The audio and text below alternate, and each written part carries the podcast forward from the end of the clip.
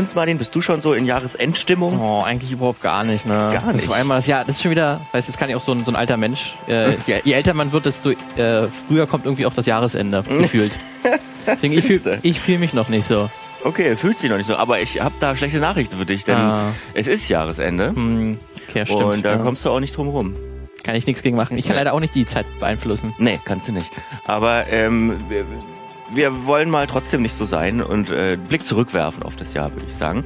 Gute Herzlich Idee. willkommen heute zum Filmmagazin. Hallo! Zum, warte mal, jetzt überlege ich, das vorletzte dieses, dieses Jahres, ne? Nächste Woche? Schon das vorletzte, Ja, ne? pünktlich zum ersten Weihnacht Weihnachtsfeiertag. Nächste Woche gibt's noch mal Ah. eins und dann ist, glaube ich, schon am ist schon der erste. Nee, das wären, obwohl, doch, Doch. nee, es gibt 18. Doch, stimmt, hast, hast recht, richtig, richtig. Ja, Ja, Kalender nochmal geschaut. Der erste. Korrekt. Genau, also das vorletzte Filmmagazin in diesem Jahr. Herzlich willkommen. Das nutzen wir, weil wir für die nächsten beiden Filmmagazine was Besonderes geplant haben, ähm, nutzen wir, um schon mal unseren obligatorischen Rückblick, den man ja machen muss, wenn man irgendein Format mit irgendwas macht, muss man Dezember irgendwann mal Ja, Jahresrückblicke Da, machen. da gibt's auch von, von der Podcast ähm, Alliance, Alliance, ja. Alliance gibt's auch Vorgaben, die müssen wir leider auch erfüllen. Ja, wir haben genau. dann bestimmte Quoten zu erfüllen. ähm, und am Ende des Jahres steht dann leider auch die besten Listen natürlich Ja. an. Exakt. Also, herzlich willkommen zu unseren Highlights, Lowlights, was Filme und Serien in diesem Jahr angeht. Wir sind Martin. und Lukas und wir sind das Filmmagazin. Mhm. Ähm, ja, Filme, Serien äh, sind unser Thema, meistens so mit einem gesellschaftlichen äh, Hintergrund. Also wir gucken dann mal so, was bedeutet das eigentlich und ähm, was ist denn Film historisch so äh, da dran? Also wir reden seltener, was nicht nie heißt, seltener über aktuelle Releases. Ähm, ja. Ihr, wenn ihr zum ersten Mal dabei seid, dann wisst ihr es jetzt. Und wenn ihr ähm, schon länger dabei seid, dann hört ihr das jetzt zum tausendsten Mal. Ja, aber ihr freut euch bestimmt jedes Mal, weil es auch Mal ein kleines wieder. bisschen anders jedes Ja. Mal klingt. Das ist wie, das ist wie sich so in, in, in Sessel zurücklehnen und zu Hause ankommen. So, ho- So. Also hoffe ich. So, Hoffe ich, so ja. ist der So fühlt sich uns jedenfalls an. Ja. Gut, äh, dann wollen wir gar keine Zeit verlieren, würde ich sagen. Sofort geht's hier los, Lukas. So, Sofort gib, geht's gib mir mal los. ein Highlight. Na, pass auf, erstmal vielleicht müssen wir die? Regeln, müssen wir die Okay, Regeln kurz mal festlegen. Ähm, also, wir haben gesagt, das muss, muss dieses Jahr rausgekommen sein, Ja. Film oder Serie. Ähm, wir müssen es natürlich auch gesehen haben. Das äh, versteht sich von selbst. Äh, und äh, deswegen ist es aber, glaube ich, auch eine weniger vollständige aus. Also lest das bitte jetzt nicht als Bestenliste, denn äh, das, den Schuh können wir uns nicht anziehen. Dann geht vielleicht, weiß ich nicht, bei IMDb oder sonst wo, guckt euch die Wertungen dann an und zieht da eure Schlüsse raus. Aber da wir einfach nicht alles gesehen haben können, ähm, können wir natürlich auch nicht sagen, das war der beste Film des Jahres Ja. 2020. Wir können sagen, das war für uns der beste Film. Also nehmt das eher so als Empfehlungs- und Warnungsliste. Ja. Gerade wenn man hier in Europa, Deutschland äh, Filme-Fan ist, dann hat man zu Ende des Jahres, wenn man bei Be- Bestenlisten machen will, auch immer das große Problem, dass viele, viele große, gute oder gute Filme noch gar nicht rausgekommen sind, weil die kommen ja meistens dann Zur Oscar-Season Oscar-Season raus, raus. ja. Die sind in den USA, sind sie meistens dann schon so in den äh, Herbst-Wintermonaten jetzt Mhm. rausgekommen, aber bei uns halt immer erst Januar, Februar, da kommen die meistens und da gibt es auch wieder ein paar Kandidaten, die ich mir auch schon so ins Auge gefasst habe, die ich auch noch nicht sehen kann, deswegen weiß ich auch noch nicht, ob die gut sind. Oder zum Beispiel, es hat zum Beispiel auch der ähm, Park Chan-wo, der Oldboy-Regisseur, hat auch einen neuen Film gemacht. Der lief Mhm. auch schon in Venedig, Ja. aber der kommt bei uns halt erst im Januar Ja. oder Februar raus. Ich und der soll auch richtig, richtig gut sein. Ich wollte zum Beispiel auch Shin Ultraman ähm, sehen, dem ähm, einem der beiden Regisseure von, von Shin Go- Goshida ja mitgemacht hat und produziert, auch von Hideaki Anno. Ist in Japan großer Erfolg gewesen, schon rausgekommen, in Kinos gelaufen, in Deutschland leider noch nicht. Ja. So. Deswegen, die, was wollen wir natürlich auch mal gerne, gerne reinnehmen, weil es dann auch nicht mal unbedingt die allerbekanntesten Blockbuster sind. Aber wir sind natürlich auch ein bisschen, bisschen eingeschränkt. Genau. Das ist das vielleicht noch und bei Serien auch so nur neue Ja. Releases, keine Staffeln. Ja, da hast du, da habe ich, ich habe ja mal kurzzeitig auch Apple Plus gehabt, Ja. äh, dank Lukas, weil mir der Zugang, dann wurde es mir genommen und dann habe ich gesehen, es gibt eine richtig gute Serie auf Apple Plus, die werde ich auch dann noch später mal kurz erwähnen, die zumindest wieder- gefeiert wird Kannst als beste Serie. kannst ja wieder zurück äh, auch kommen. Dann. Ja, Ne? ähm, gut, also das vielleicht vorher zu den Einschränkungen. Ich habe es bei mir so eingeteilt. Also wir haben ja gesagt Filme und Serien. Ich habe bei mir aber noch Animes dazu genommen, weil Serien bei mir fast nichts hergibt dieses Jahr. Warum das so ist, da können wir dann ja auch nochmal Ja. drüber reden. Aber bei Serien habe ich tatsächlich immer, habe ich nur eine.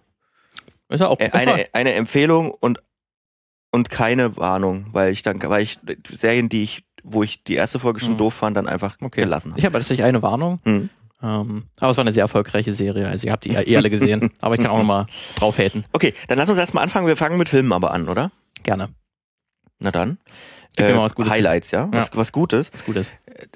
Ja gut, Smile habe ich jetzt rausgelassen, weil den haben wir ja schon in der vergangenen Ja. Folge. Aber den würdest du auf jeden Fall mit in der Liste nehmen. Ich fange mal mit einer Überraschung an. Äh, als, als besten Horrorfilm vielleicht, aber ich würde Okay. den jetzt nicht als großes Jahreshighlight Okay. betiteln. Ähm, ich habe wir fangen mit einer Überraschung an, Film, wo ich wirklich gedacht habe, ach du, ach du Scheiße, wird der Blödsinn. Und dann war er ganz gut, habe ich dir erzählt, Bullet Train. Mhm. Habe ich sogar auf meiner Liste. Ja, den fand ich nämlich erstaunlich gut.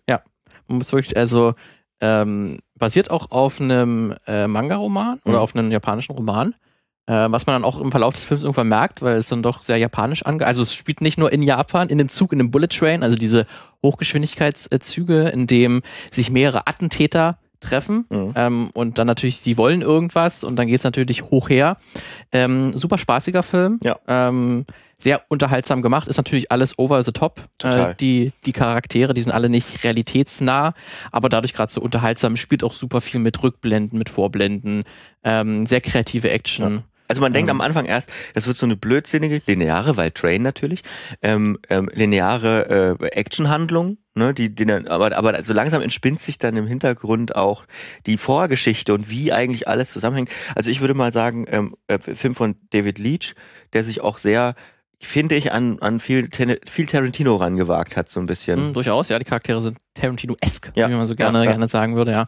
Das, das ist auf jeden Fall auch äh, ein großer, großer Punkt, warum es so unterhaltsam Ja. ist, weil äh, es gibt natürlich äh, mit Brad Pitt äh, auch klare Sympathieträger irgendwie, aber man findet selbst den den, den allerschlimmsten Attentäter irgendwie noch spannend, weil die irgendwie Ja. immer interessant gestaltet sind, weil die ein interessante Gadget irgendwie haben und so. Dadurch ist es Und- auch immer ein bisschen überraschend, was passiert als nächstes. Und dass die Leute, die man auch wirklich sympathisch findet, äh, dass die dann halt trotzdem auch Attentäter sind und Leute umbringen. Also ich sag mal, der Blick auf Thomas, die kleine Lokomotive, der Hat ändert sich sehr geändert. Der hat sich sehr geändert. Aber richtig gut eingesetzt einfach. Der beste Running Gag, so den ich lange gesehen habe in dem Das Film. stimmt, das stimmt. Sie wollen auch gar nicht vor, vor, vorwegnehmen, aber das ist wirklich ähm, mega coole Ideen drinne. Ist natürlich am Ende jetzt nicht ein Film, der so äh, krass hängen bleibt oder so Nee. vieles an. Also was ein bisschen auch ein bisschen negativ auf, äh, mir aufgefallen ist, dieses ganze Schicksalsgelabere. Ja, ja. Ähm, das ist immer dann so ein bisschen wahrscheinlich auch was so sehr japanisch vielleicht sein kann. Ich weiß gar Oder nicht. sein soll vielleicht. oder sein, oder- sein soll, dass man das so, so, so denkt, dass wir alle von einem Schicksal beeinflusst äh, sind und das muss jetzt auch so passieren. Wir sind halt, wir haben halt selber keine Freiheit oder so, sondern wir sind irgendwie beeinflusst von irgendwie etwas Größerem hi- hinter uns. Hm. Das spielt tatsächlich auch in dem Film eine größere Rolle. Ähm, das fand ich jetzt nicht ganz so, ganz so passend, aber an sich hat man dann eine mega gute Zeit, wenn man einfach mal einen coolen Actionfilm sehen möchte, der wirklich auch mal, ähm, der sich wirklich viel traut auch Ja. und viel, viel ausprobiert. Nicht alles unbedingt funktioniert perfekt, aber Ja. der Großteil funktioniert. Ich würde fast sagen, wir sprechen da nochmal drüber. Ähm, wir planen nämlich für nächstes Jahr eine Folge, wo es um, äh, wir haben ja schon Filme im Auto gemacht äh, vor ein paar Folgen. Wir machen mal Filme im Zug oder Züge und Filme. Äh, da gibt's nämlich mehr als Thomas die Lokomotiv, kleine Lokomotive, muss man sagen. Ja. Ähm, da werden wir vielleicht nochmal über Bullet Train sprechen. Können wir gerne machen, ja. So, wollen wir was, noch, willst du noch mal was Gutes reinhauen oder wollen wir Meinst du erst mal, also was, was, Schlechtes was Schlechtes? Wie können wir auch wieder was nehmen, wo ich auch mir zu 99% sicher bin, dass es auch auf deiner Worst-Liste Ja. mit drauf ist. Ähm, da haben wir auch schon mal privat äh, mehrmals drüber gesprochen. Ist äh, Fantastische Tierwesen, Dumbledores Geheimnisse. Der steht drauf, ja. ja, Fantastische ich Tierwesen gedacht. 3, Dumbledore, das war wirklich eine der größten Kinoenttäuschungen. Oder wenn nicht sogar ein, die beiden, ich hatte zwei ganz große Kinoenttäuschungen, wo ich wirklich im Kino war, die ich nicht zu Hause geguckt habe und da gehört der dazu. Ähm, ist wirklich ähm, jetzt der dritte Teil der Fantastische Tierwesen-Reihe, der Prequel-Reihe zu Harry Potter, ähm, wo man sich wirklich dann jetzt fragt, Wo geht das so Warum? auf? Ja. Why? Also, ähm, das geht eigentlich überhaupt gar nicht auf. Mhm. Also, vor allen Dingen, wenn man sich guckt, ich fand den ersten Teil eigentlich noch ziemlich gut, muss Mhm. ich sagen. Ähm, das ist auch wirklich, das hat auch noch den Tag Fantastische Tierwesen noch verdient Mhm. und auch, ich fand auch den Hauptcharakter Newt Sc- Scamander auch sehr erfrischend, Mhm. ähm, weil er halt nicht dieser klassische äh, super Held war, männliche Held war, sondern einfach ein Tierfreund war, der auch mit, mit Menschen nicht, nicht so gut kann, so ein bisschen autistisch durchaus geprägt ist. Oder zumindest so wie in Eddie Redmayne spielt, ähm, dass er Leuten so nicht in die Augen gucken kann, aber dafür eine ganz große Empathie gegenüber Tieren empfindet. Ähm, und das ist am Ende auch des Films. Die große Tragik ist, ist nicht, dass das böse Monster besiegt wird, sondern dass das böse Monster quasi verletzt und getötet wird. Ja. Ähm, und das fand ich irgendwie auch einen sehr erfrischenden Ansatz. Es hat natürlich damals schon, dass sich da dann diese Hi- Hintergrundgeschichte mit, mit Grindelwald ähm, ent, entsponnen hat, ähm, den man hier quasi als Hitler 2.0 mäßig aufbaut. Das wohl in den zweiten, dritten Teilen noch deutlicher, ähm, wo das dann verwoben wird mit, den, mit dem aufkommenden Zweiten Weltkrieg. Ähm, jetzt hier wirklich im dritten Teil Dumbledores Geheimnisse nochmal ganz offensichtlich, indem man dann auch in Deutschland wirklich spielt in den 30er Jahren, ähm, mit auch Oliver äh, Sumucci äh, in einer äh, Rolle. Ähm, der da auch recht wichtig ist, der quasi als Hindenburg agiert, mhm, quasi ja. dann Grindelwald zur Macht verhilft. Ja. Aber das, der ganze Film funktioniert sowas von nicht, weil der will auch ein bisschen Heist-Movie sein. Mhm. Äh, der macht ganz viele verschiedene Story-Stränge auf ganz viele Charaktere, ähm, wo man sich die auch und der Film möchte es halt so, dass man nicht weiß, auf welcher Seite sie stehen. Stehen sie auf Grindelwalds Seite oder nicht auf seiner Seite, aber das funktioniert hinten und vorne nicht. Mhm. Also ganz der, der erste Film, also der, der, der erste Teil des von Dumbledores Geheimnisse beginnt ja auch, ja, wir müssen, weil Grindelwald kann in die Zukunft schauen, deswegen müssen wir so handeln, dass es keinen Sinn ergibt. Ja. Ähm, was an sich eine ganz nette Idee sein könnte, aber im Prinzip ist der ganze Film auch so. Du weißt nie, warum die Charaktere unbedingt so handeln. Das ist alles, fühlt sich alles mega ausgewürfelt ja. an. Und, und es gibt nicht wirklich ein Geheimnis von Dumbledore. Das ist wieder auch meine größte Frage. Was kann mir bitte jemand ja. erklären, was sind Dumbledores Geheimnisse, die man vorher nicht wusste? Also im zweiten Teil wird ja auch schon ein Geheimnis offenbart. Ja. Und man erfährt jetzt eigentlich im dritten nur noch mehr Hintergründe dazu, aber das ist ja kein wirkliches Geheimnis. Nee. Ähm, also keine Ahnung. Bei dem Film, ohne ihn jetzt, ohne ihn übermäßig in Schutz nehmen zu wollen, weil wie gesagt, Millionen-Dollar-Produktion, ähm, die, ich frage mich, was, was Corona bei dem Film ähm, bewirkt hat, weil äh, der müsste, wenn wenn's, wenn das stimmt, was ich gelesen habe mit den Drehzeiten und so, fiel die erste Welle der Pandemie direkt in den Dreh von dem Film. Und wer weiß, wie die so gescheduled sind und auch die von den SchauspielerInnen, also von den, von den wirklich großen SchauspielerInnen, die, die Timetables irgendwie aussehen, da kommst du, findest du nicht so leicht einen Ersatztermin.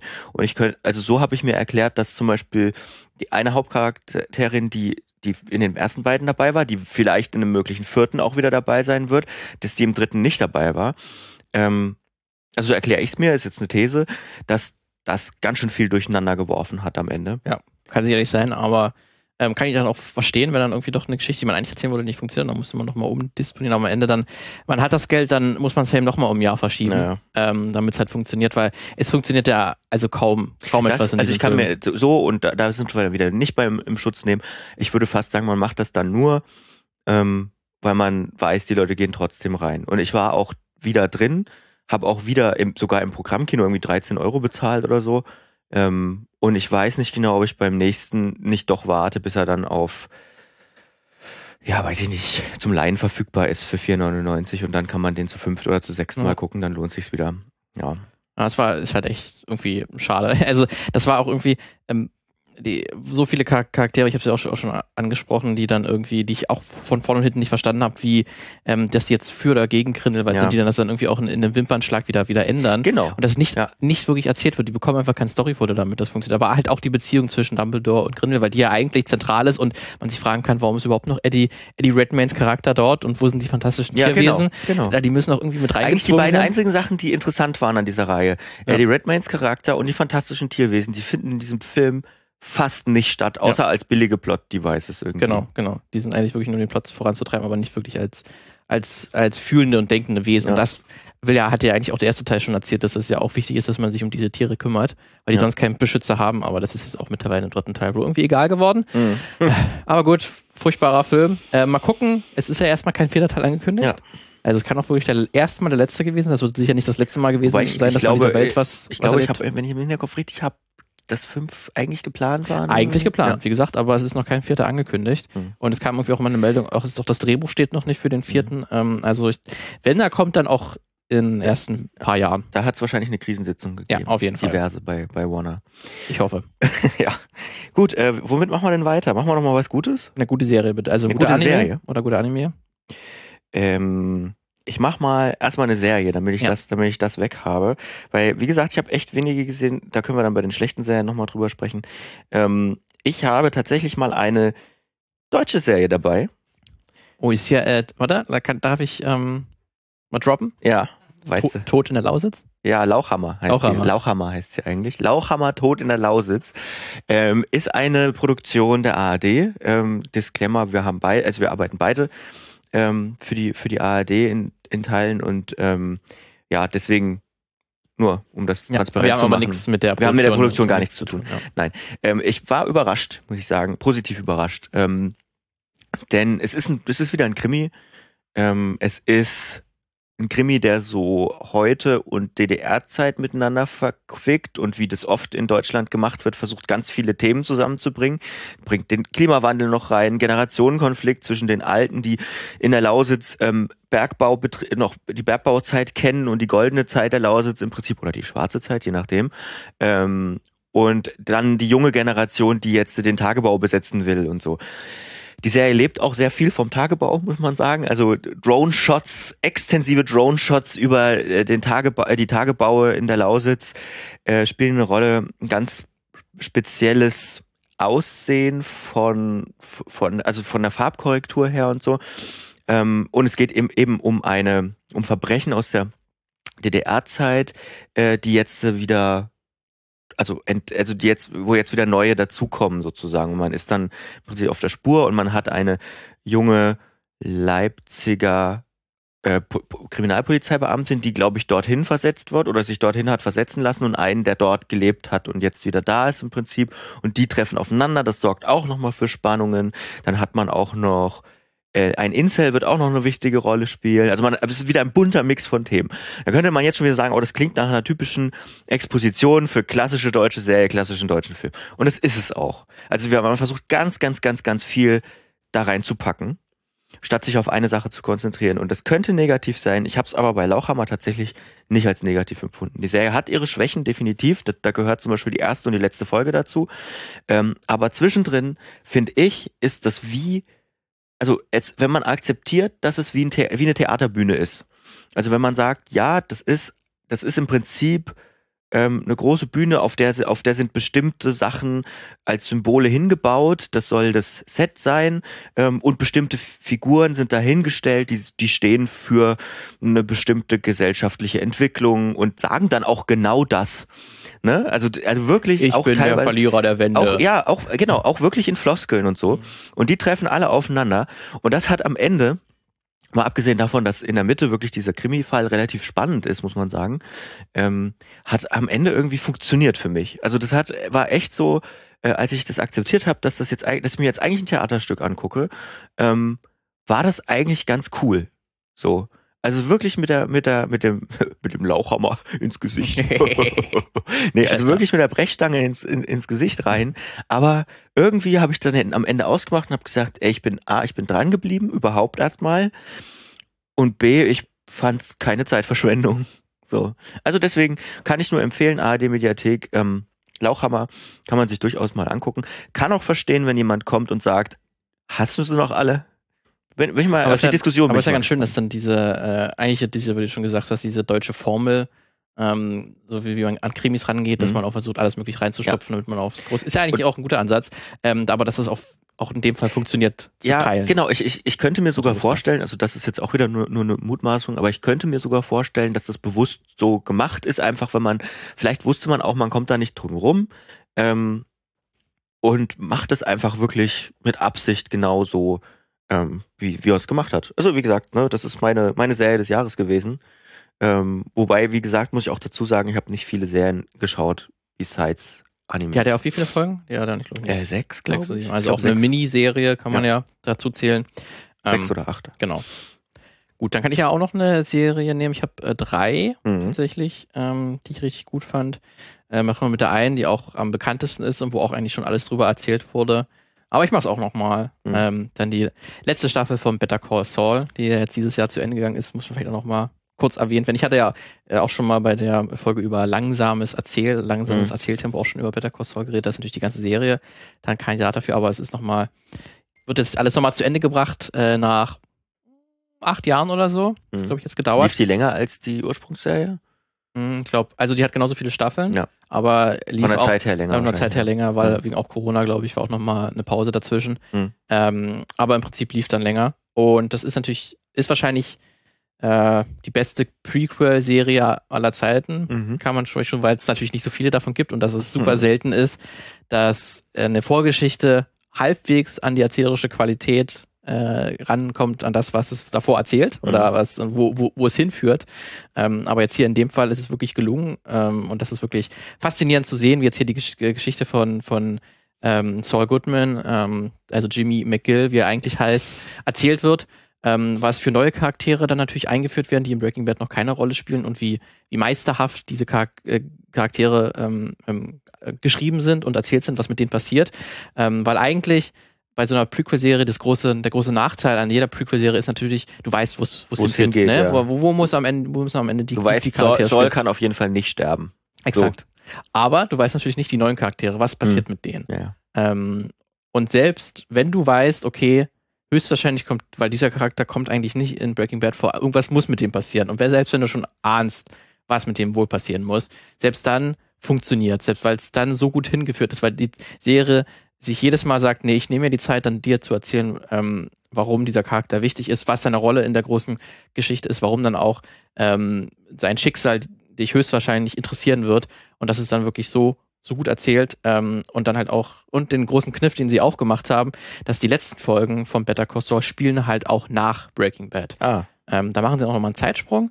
Ähm, die spielen sowieso viel auch mit, mit Zeitsprüngen. Also diese, diese Zeit-Episode nach Bre- Bre- Breaking Bad spielt auch schon in der ersten Staffel von Better Call Saul und allen darauffolgenden Staffeln eine große Rolle. Die ist auch immer in, Sch in Schwarz-Weiß dargestellt. Ähm, da weiß man natürlich nicht, was passiert. Ähm, und vor allen Dingen, es gibt dann einen zentralen Nebencharakter oder Hau- Hauptcharakter neben Jimmy ist dann Kimmy oder Kim, Kim Rexler, ähm, seine große Liebe mehr oder weniger, aber es ist eine super faszinierende Liebesbeziehung auch zwischen den beiden. Das ist sowieso auch, wenn wir mal über Liebespaare äh, sprechen im Film und Fernsehen, ähm, dann ist das eine total einzigartige Darstellung von, von Liebe, weil die sind quasi schon in der ersten Staffel, sind die eigentlich, lieben die sich, aber die sagen sich, glaube ich, nur zweimal in der Serie oder so, ich liebe dich, ähm, weil die an sich, äh, die sind halt, halt schon drei Sta Stadien darüber. ja. Also die, die sind schon quasi mehr oder weniger, auch wenn sie dann nicht wirklich te- technisch zusammen sind, aber sie, sie arbeiten schon so lange zusammen und haben so einen tiefen Respekt voreinander Mhm. und sind durch ähnliche Dinge durchgegangen und haben das gleiche erlebt und sind sich in vielen Punkten sehr, sehr ähnlich. Die müssen sich das gar nicht mehr sagen. Aber die haben trotzdem so einen tiefen Respekt und Verbundenheit miteinander. Das ist total faszinierend zu sehen, weil normalerweise sehen Liebesbeziehungen halt irgendwie anders aus. Also entweder äh, es ist erst eine aufkeim, aufkeimende Liebe oder es ist eine, eine Liebe in, in, äh, in der Krise. Mhm. Ähm, aber jetzt hier eine Liebe zu sehen, die schon irgendwie über, die schon fünf Krisen er erlebt hat, daran schon gewachsen ist, trotzdem noch Krisen hat und so. Ne? Das ist jetzt nicht so, dass die einfach jetzt äh, in, in Stein gemeißelt ist, ähm, aber die trotzdem schon so gefestigt ist, dass es eine total andere Herangehensweise mal ist, dass du sehen, das hatte ich so auch noch vorher vorher gesehen, obwohl es total einfacher Gedanke eigentlich ist. Mhm. Ähm, deswegen alle- allein für diese Beziehung zwischen diesen beiden Charakteren und sie, und es gibt noch so viele andere tolle Charaktere in dieser Serie. Deswegen auf jeden Fall, wenn man irgendwie mit Breaking Bad, mit der Erzählweise von Breaking Bad, mit der Welt etwas an, anfangen kann, dann Mhm. schaut euch auf jeden Fall Better Call Saul an, aber höchstwahrscheinlich wisst ihr das auch schon oder wisst ihr es nicht, ob es, ob es euch gefällt. Ist jetzt kein Geheimtipp. Ist absolut kein, kein Geheimtipp, nein. Okay, äh, was, wo, wie, äh, wie machen wir weiter? Machen wir wieder mal einen Film, hä? Ja, mit schlechten Filmen. Oh ja, ein schlechter Film. Gut, ich habe einen. Mhm. Du Ah. hast die Wahl zwischen äh, der, dem zweiten absoluten Kino-Downer. Du hast äh, die Wahl zwischen einfach nur was, was von, vornherein zum Scheitern verurteilt war und zwischen zwei großen Enttäuschungen. Äh, was von vornherein zum Scheitern verurteilt Okay, Moonfall. war. Ui. Okay, den hast du dir gegeben. Moonfall habe ich mir tatsächlich angeguckt. Äh, das neueste Meisterwerk von Roland Emmerich. Ähm, und es ist genau das, mehr braucht man dazu gar nicht zu sagen. Es ist, weiß ich nicht, einfach schlecht. Es ist wirklich einfach Aber ganz, kannst du, kannst du schlecht. mit seinen anderen Katastrophenfilmen etwas anfangen? Also 2012, äh, Independence Day, wie Ich, der da heißt. die haben mich noch nie so richtig abgeholt, muss ich sagen. Ähm, ich habe als Kind immer äh, Independence Day war natürlich, wow, krass, da geht alles kaputt und so. Davon lebte das irgendwie. Ne? Er hat ja auch mal, er hat ja auch mal eine, er hat ja auch mal eine äh, Godzilla-Adaption gemacht. Die ist ja im Prinzip auch nur, oh Gott, er macht alles kaputt in New York. Version. Ähm, die, die war, die habe ich mir auch nochmal angeschaut. Die war auch so eher so Gut, gerade für dich als äh, Godzilla-Fan Ja. ist natürlich. Äh, äh, sehr, sehr mäßig. Ich habe aber zum Ja. Beispiel, also sowas wie, wie White House Down zum Beispiel war dann durchaus unterhaltsam, würde ich mal, würde ich mal sagen. Ne? So als, weil er ein bisschen kleiner war, natürlich auch alles kaputt gegangen, aber es ist nicht die ganze Welt explodiert irgendwie so. Äh, und Moonfall war dann einfach wieder mal, ähm, er macht genau das wie bei Independence Day, wie bei 2012 und so weiter. Und er war einfach wirklich das war, er hat dem allem nochmal die Krone aufgesetzt mit Verschwörungserzählungen in Brei Das macht er ja sowieso gerne, ne, weil diese Weltuntergangsszenarien leben ja natürlich auch von Verschwörungserzählungen. Aber da auch nochmal mit dem Mond und der Mond ist eigentlich ein Raumschiff von irgendwelchen Aliens und stürzt und ach und Herrgott nochmal, wa, wa, was bin ich sehend, habe ich mich die ganze Zeit aber gefragt. sieht's gut, halbwegs gut aus? Also, also, okay. also Aber, aber, okay. aber ja, ich sag mal, natürlich, also bestimmt sieht es sehr gut aus. Wenn man das jetzt nochmal mit dem ersten Independence Day vergleicht, sieht es bestimmt moderner aus. Moderner, so. Ja. Oh ja, aber der erste Independence ist auch teilweise sehr gut gealtert. Ja, das, auch mit, das, äh, stimmt, weil sie viel praktisch auch gemacht Viel haben. praktisch, äh, teilweise viel praktisch. Aber äh, also er sieht sicherlich ganz gut aus. Ähm, aber null neue Inspiration, nichts, was man noch nicht schon mal irgendwo gesehen hätte. Und es macht es total beliebig. Also uff, Ja, Also äh, Roland Emmerich ist ja auch irgendwie so ein Kandidat von, von Regisseur, der irgendwie immer das gleiche, also so seit 20 Jahren immer das gleiche macht. Ja. Also immer auch die gleiche Geschichte erzählt. ist auch genauso wieder. Die gleichen Figuren, Gleichen- wieder einen, einen ver, ver, verwuschelten Verschwörungstypen, der dann aber, der dann aber natürlich, ja. ja, in Anführungsstrichen, der ist ein Verschwörungstheoretiker, der, äh, dessen Verschwörungstheorien dann plötzlich aber echt sind und deswegen Mhm. dann er quasi die ganzen Wissenschaftler bei der NASA aussticht, weil er kennt sich natürlich wirklich aus mit dem Mond und so. Jetzt schon immer gewusst. Ja, er hat es schon immer Ja. gewusst, genau. Ja, das finde ich dann irgendwie auch immer. Und Ja, auch, auch wieder so ein Vater, der und Familie ist auseinander und ach und Äh. ja, Family.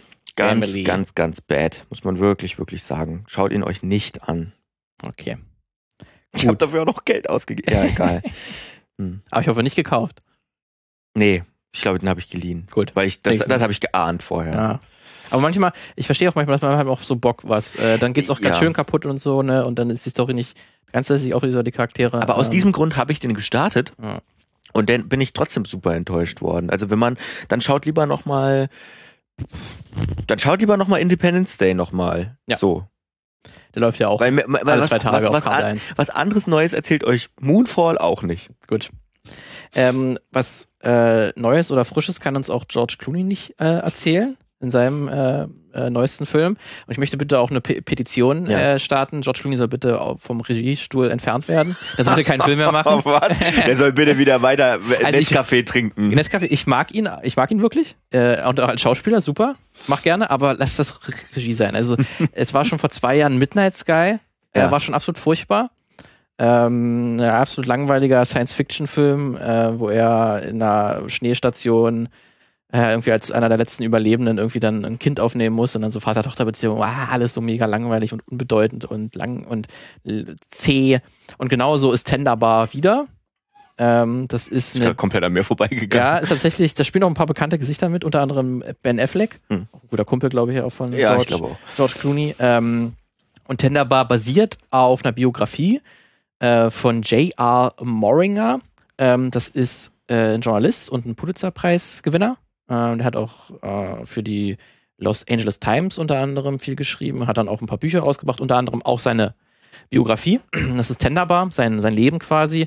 Er ist halt in einer zerrütteten Familie auf, aufgewachsen. Ähm, ist quasi sich, hat der Vater, hat, hat sich, oder Scheidungskind, kommt dann wieder und die Mutter zieht zurück zu ihrer, ähm, ähm, zu ihrem Heimatort, zu ihrer Patchwork-Familie. Ähm, der, der junge äh, J.R. Morgan wächst dann halt in dieser etwas verdrusselten äh, Fa Familie auf, wo dann auch der, der, der, der Opa noch, noch lebt, der auch so ein bisschen dusselig ist. Der wird von Christopher Lloyd gespielt. Ähm, und, und dann erzählt der, der, der Film seine Geschichte, weil er hat dann auch eine, eine große oder eine, quasi der Vaterersatz für ihn ist dann sein Onkel, der wird dann von Ben Affleck gespielt, der besitzt halt eine Bar, die Tender Bar. Und der, und der ist halt re recht gebildet dafür, also eigentlich recht gebildet. Der kann natürlich auch super gebildet sein, aber ist wahrscheinlich eher ungewöhnlich gebildet, weil er hat auch viele Bücher, sind in dieser Tenderbar, die sieht man auch immer hinter ihm in der, äh, hinter der Bar, ähm, kann man sich jederzeit da irgendein großes Werk gerne rausnehmen und das lesen und der ist quasi auch dieser Onkel ein Grund, warum dann er auch Journalist geworden ist und sich so für die Welt interessiert und Lit Literatur sich sehr interessiert. Aber das war's auch irgendwie. Also so der Film, ich weiß bis heute nicht, was der Film mir erzählen will, ähm, weil das ist eigentlich kein besonderes Leben. Also, äh, also Scheidungskind und man kehrt irgendwie zurück und hat dann irgendwie einen coolen Onkel, ist jetzt irgendwie jetzt auch nicht die Geschichte. Äh, Das, der Roman ist wohl auch sehr beliebt. Also ich, ich kannte sowohl den Journalisten nicht, als auch dieses, dieses, äh, diesen Roman nicht. Äh, Deswegen, vielleicht im Roman kommt mehr herauskristallisiert, was das Besondere eigentlich ist oder was mir er erzählen möchte, mit welchem Blickwinkel er geht. Ähm, weil ich eben, man erfährt dann halt ein bisschen was über die Familie, seine Hintergrundgeschichte. Er will dann irgendwann erstmal Anwalt werden, geht äh, zu einer Elite-Uni, das funktioniert halt so nicht und am Ende wird er Journalist und das war's. Also es wirklich passiert eigentlich nichts in diesem Film und ich weiß auch nicht, was er mir, mir erzählen will, ähm, weil die, diese Tenderbar, die heißt auch Dickens Bar irgendwie auch Mhm. eine Weile und, und dieser Onkel erzählt auch häufig was von Charles Dickens ähm, und irgendwie könnte man, da ist da vielleicht was ein bisschen auch mit Sozialkritik, weil es ist ja auch Charles Dickens war ja auch immer dafür, aber das spielt auch keine Rolle. ähm, und ich glaube, er ist, er ist auch jüdisch äh, dieser J.R. Morgan und ob das irgendwie auch eine Rolle spielt, diese Ausgrenzung, diese jüdische Erfahrung in, in, in den USA, aber auch nicht. Also habe ich auch nichts, ich habe auch kurz danach gegoogelt, ob es da irgendeine Interpretation gibt, auch nichts. Deswegen dieser ganze Film, ich habe mich so gelangweilt Hm. und ganze Zeit auch gewartet, dass irgendwas passiert oder um was geht's eigentlich? Und irgendwie Josh Clooney kannst du, also lass es einfach, dann wenn dir nichts einfällt, dass ich zum zweiten Mal wirklich hintereinander nach Midnight Sky, wo er auch schon nichts erzähl erzählen wollte, dass er zum zweiten Mal das gemacht hat. Deswegen, das, das war echt Dann furchtbar. lass es. Dann lass es einfach. Okay, äh, dann äh, lassen wir das auch. Ähm, wollen wir mal wieder einen guten Film machen? Mhm. Ähm, ich weiß schon, welchen, wel, welchen du noch hast. Äh, deswegen habe ich den, ähm, Ja. weil ich glaube, das ist dann ge so geblieben. Das hast du vor zwei Monaten mir mal gesagt, dass das dein Ja. Highlight des Jahres habe ich, war. glaube ich, auch sogar im Filmmagazin auch schon erwähnt. Ja. Äh, deswegen, das ist wahrscheinlich für Leute, die das auch schon länger verfolgen, die wissen auch schon, ich habe ah, die müssen wir jetzt noch nicht kommen. Nee. Ein bisschen Überraschungsjahr. Ja, also meiner ist es nicht, deswegen ich hätte Gut. da, ich hätte da zwei andere. Ähm, die, die, ja, ich hätte da zwei andere. Deswegen vielleicht, ich weiß nicht genau. Dann mache ich mal nochmal Serie positiv ähm, und sage mal, sage mal, was sich anime-technisch wirklich lohnt. Ähm, also wenn man wenn man auf eine süße süße Story aus ist, ne? Ich habe eine Folge dieses Jahr zu Kaguya-sama gemacht, die habe ich hier wirklich rausgelassen, weil das ist ja nur die dritte Staffel gewesen, keine neue Serie. Ähm, dann sollte man sich Spy Family anschauen. Ist ein ein tolle toller, ich glaube auch schon ein Jump ähm, ja, äh, Anime-Adaption, die aber sehr anders ist. Also es geht quasi um Geheimagenten, in, die in Berlin leben. Was könnte das für eine Stadt sein? Ähm, und es gibt so einen Ost-West-Konflikt im Prinzip und Mhm. äh, die müssen und aber alles ist so James Bondig gemacht und also wirklich so, es ist eigentlich eine Welt um um Spione und dann geht sie muss, sie muss auch das Kind er sucht sich für seine Mission muss er äh, quasi ein Kind und eine Familie zusammenbauen beziehungsweise erstmal braucht er ein Kind um das auf diese Schule zu schicken weil er an den Rektor äh, nicht den Rektor sondern an einen ganz wichtigen Minister ran will dessen Kind auch auf die Schule geht und dafür braucht er ein Kind und dann geht er in so ein Waisenhaus und äh, sucht sich dort ein, ein, ein, ein kleines Mädchen aus oder vielmehr sie sucht sich ihn aus, weil sie kann nämlich Gedanken lesen, davon wissen aber alle anderen nichts. Ähm, und das führt zu so tollen Kleinigkeiten, ähm, dass sie erstmal Gedanken lesen kann, niemand anders weiß, dass er verfolgt eigentlich nur sein Ziel, äh, seine Mission am Anfang, seine Mission zu vervollständigen. Dann merkt er, er braucht aber auch eine Frau, ähm, weil diese Schule sehr viel Wert auf äh, auf Familie legt und deswegen sucht er sich dann sozusagen, also trifft er ein Arrangement mit einer ähm, einer Frau, die ähm, die, die auch unverheiratet ist, die auch immer wieder an den Kopf geworfen kommt, warum bist du in deinem Alter mit, weiß ich nicht, 28 noch unverheiratet? Und äh, sie ist aber eine Auftragsmörderin im Geheimen und das weiß auch keiner. Also jeder hat etwas, also Jeder hat ein jeder Geheimnis. hat ein Geheimnis, äh, von dem der jeweils andere nichts weiß und darum wird diese ganze Geschichte erzählt und das macht so viel Spaß. Also es macht wirklich richtig Spaß. Ähm, ist eine to ist tolle, tolle, tolle Geschichten, tolles Geschichten erzählen einfach, ohne das ohne Kamehameha und und was weiß ich für Zeug, auch wenn es manchmal ordentlich aufs Gesicht gibt und so, ne? Aber ähm, ist wirklich eine schöne, schöne, schöne, schöne Geschichte. Nicht, ist- nicht mein Highlight dieses Jahr, aber ähm, auf jeden Fall, auf jeden Fall ähm, richtig weit vorne. Und ist ja auch ab abgeschlossen dann jetzt? Ja? Nee, ähm, also es ist jetzt erste Staffel gewesen, die ist fertig, also die, die ersten, ich will gerade zwölf Folgen waren es, glaube ich. Ähm, und die zweite Staffel ist, hat jetzt in der äh, Winterseason angefangen. Also von der ist jetzt auch schon die Hälfte raus. Also anderthalb Staffeln gibt's quasi gerade. Äh, ich nehme mal fast an, die haben die ersten 24 zusammen produziert und dann die auf zwei Seasons verteilt irgendwie. Ja, das äh, sehr, sehr süß. Und ähm, wer sagt, äh, ich bin aber eher Action und will mir Animationen angucken, richtig geile Animationen angucken, der kommt dann auch an dem viel, ähm, an dem viel gehypten, schon vorher, bevor es rauskam, äh, viel gehypten Chainsaw Man nicht vorbei.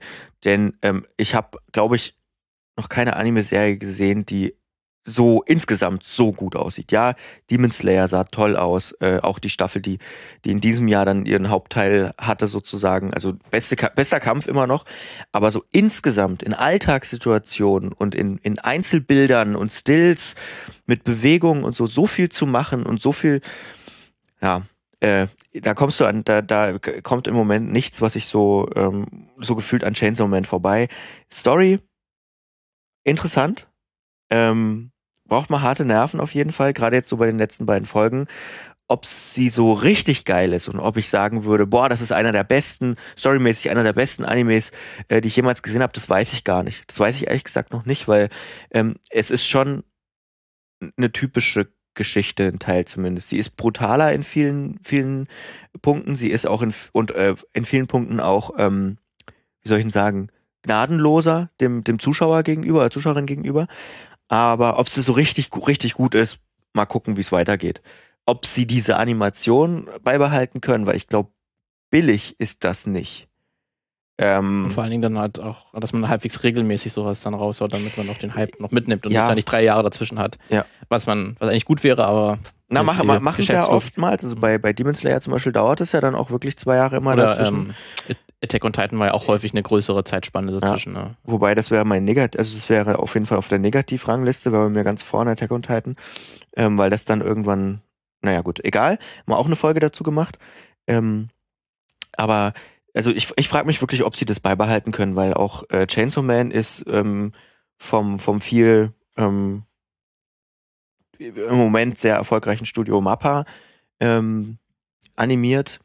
Und wenn ich mir die Schedule für nächstes Jahr so angucke, wir machen auch nochmal irgendwann eine Folge auf Blick auf 2023, dann sind zumindest die fünf großen, ganz, ganz großen Anime-Adaptionen, die neuen und die alten, die kommen nächstes Jahr und angekündigt sind, kommen aus dem Studio Mappa. Und ich frage mich wirklich, wie, wie ist das zu schaffen? Ja. Wie soll das, groß ist also das Studio? Wie, wie kann man, wie groß kann man skaliert sein in den letzten Jahren, ähm, um das hinzukriegen? Puh. Wir, wir werden es sehen. Ja. Wir werden es sehen. Okay. Ähm, was man nicht gesehen hat, Hm. äh, war der Großerfolg von RRR, glaube ich. Ja. Der kam so ein bisschen der, der Surprise-Mega-Hit, Mhm. mehr oder weniger. Der, also im besten Mega-Hit. Also dass es im, Ja. dass es in Indien ein großer Hit wird, das damit haben wahrscheinlich viele gerechnet, die sich mit der Szene auskennen oder äh, dort herkommen. Ähm, für die kam das jetzt nicht überraschend, dass das ein großer Action-Blockbuster, Romanze, Drama, Historien, Epos ist. Ähm, aber hier, dass es auch im Westen so durchgehauen hat, dank halt auch so Plattformen wie in Netflix, wo das dann jetzt auch für Ja. uns äh, sehbar ist, aber dann doch ganz, ganz äh, überraschend. Ähm, ich hatte, glaube ich, auch privat hatten wir bisher, glaube ich, nur darüber gesprochen, noch im Podcast, glaube ich, noch Nee, nicht noch länger, ne? Ähm, also RRR ist halt ein großer äh, indischer Blockbuster, ähm, wo einer der bekanntesten ähm, Regisseure der, der Gegenwart mit zwei großen Stars, die zum ersten Mal auch aufeinandertreffen.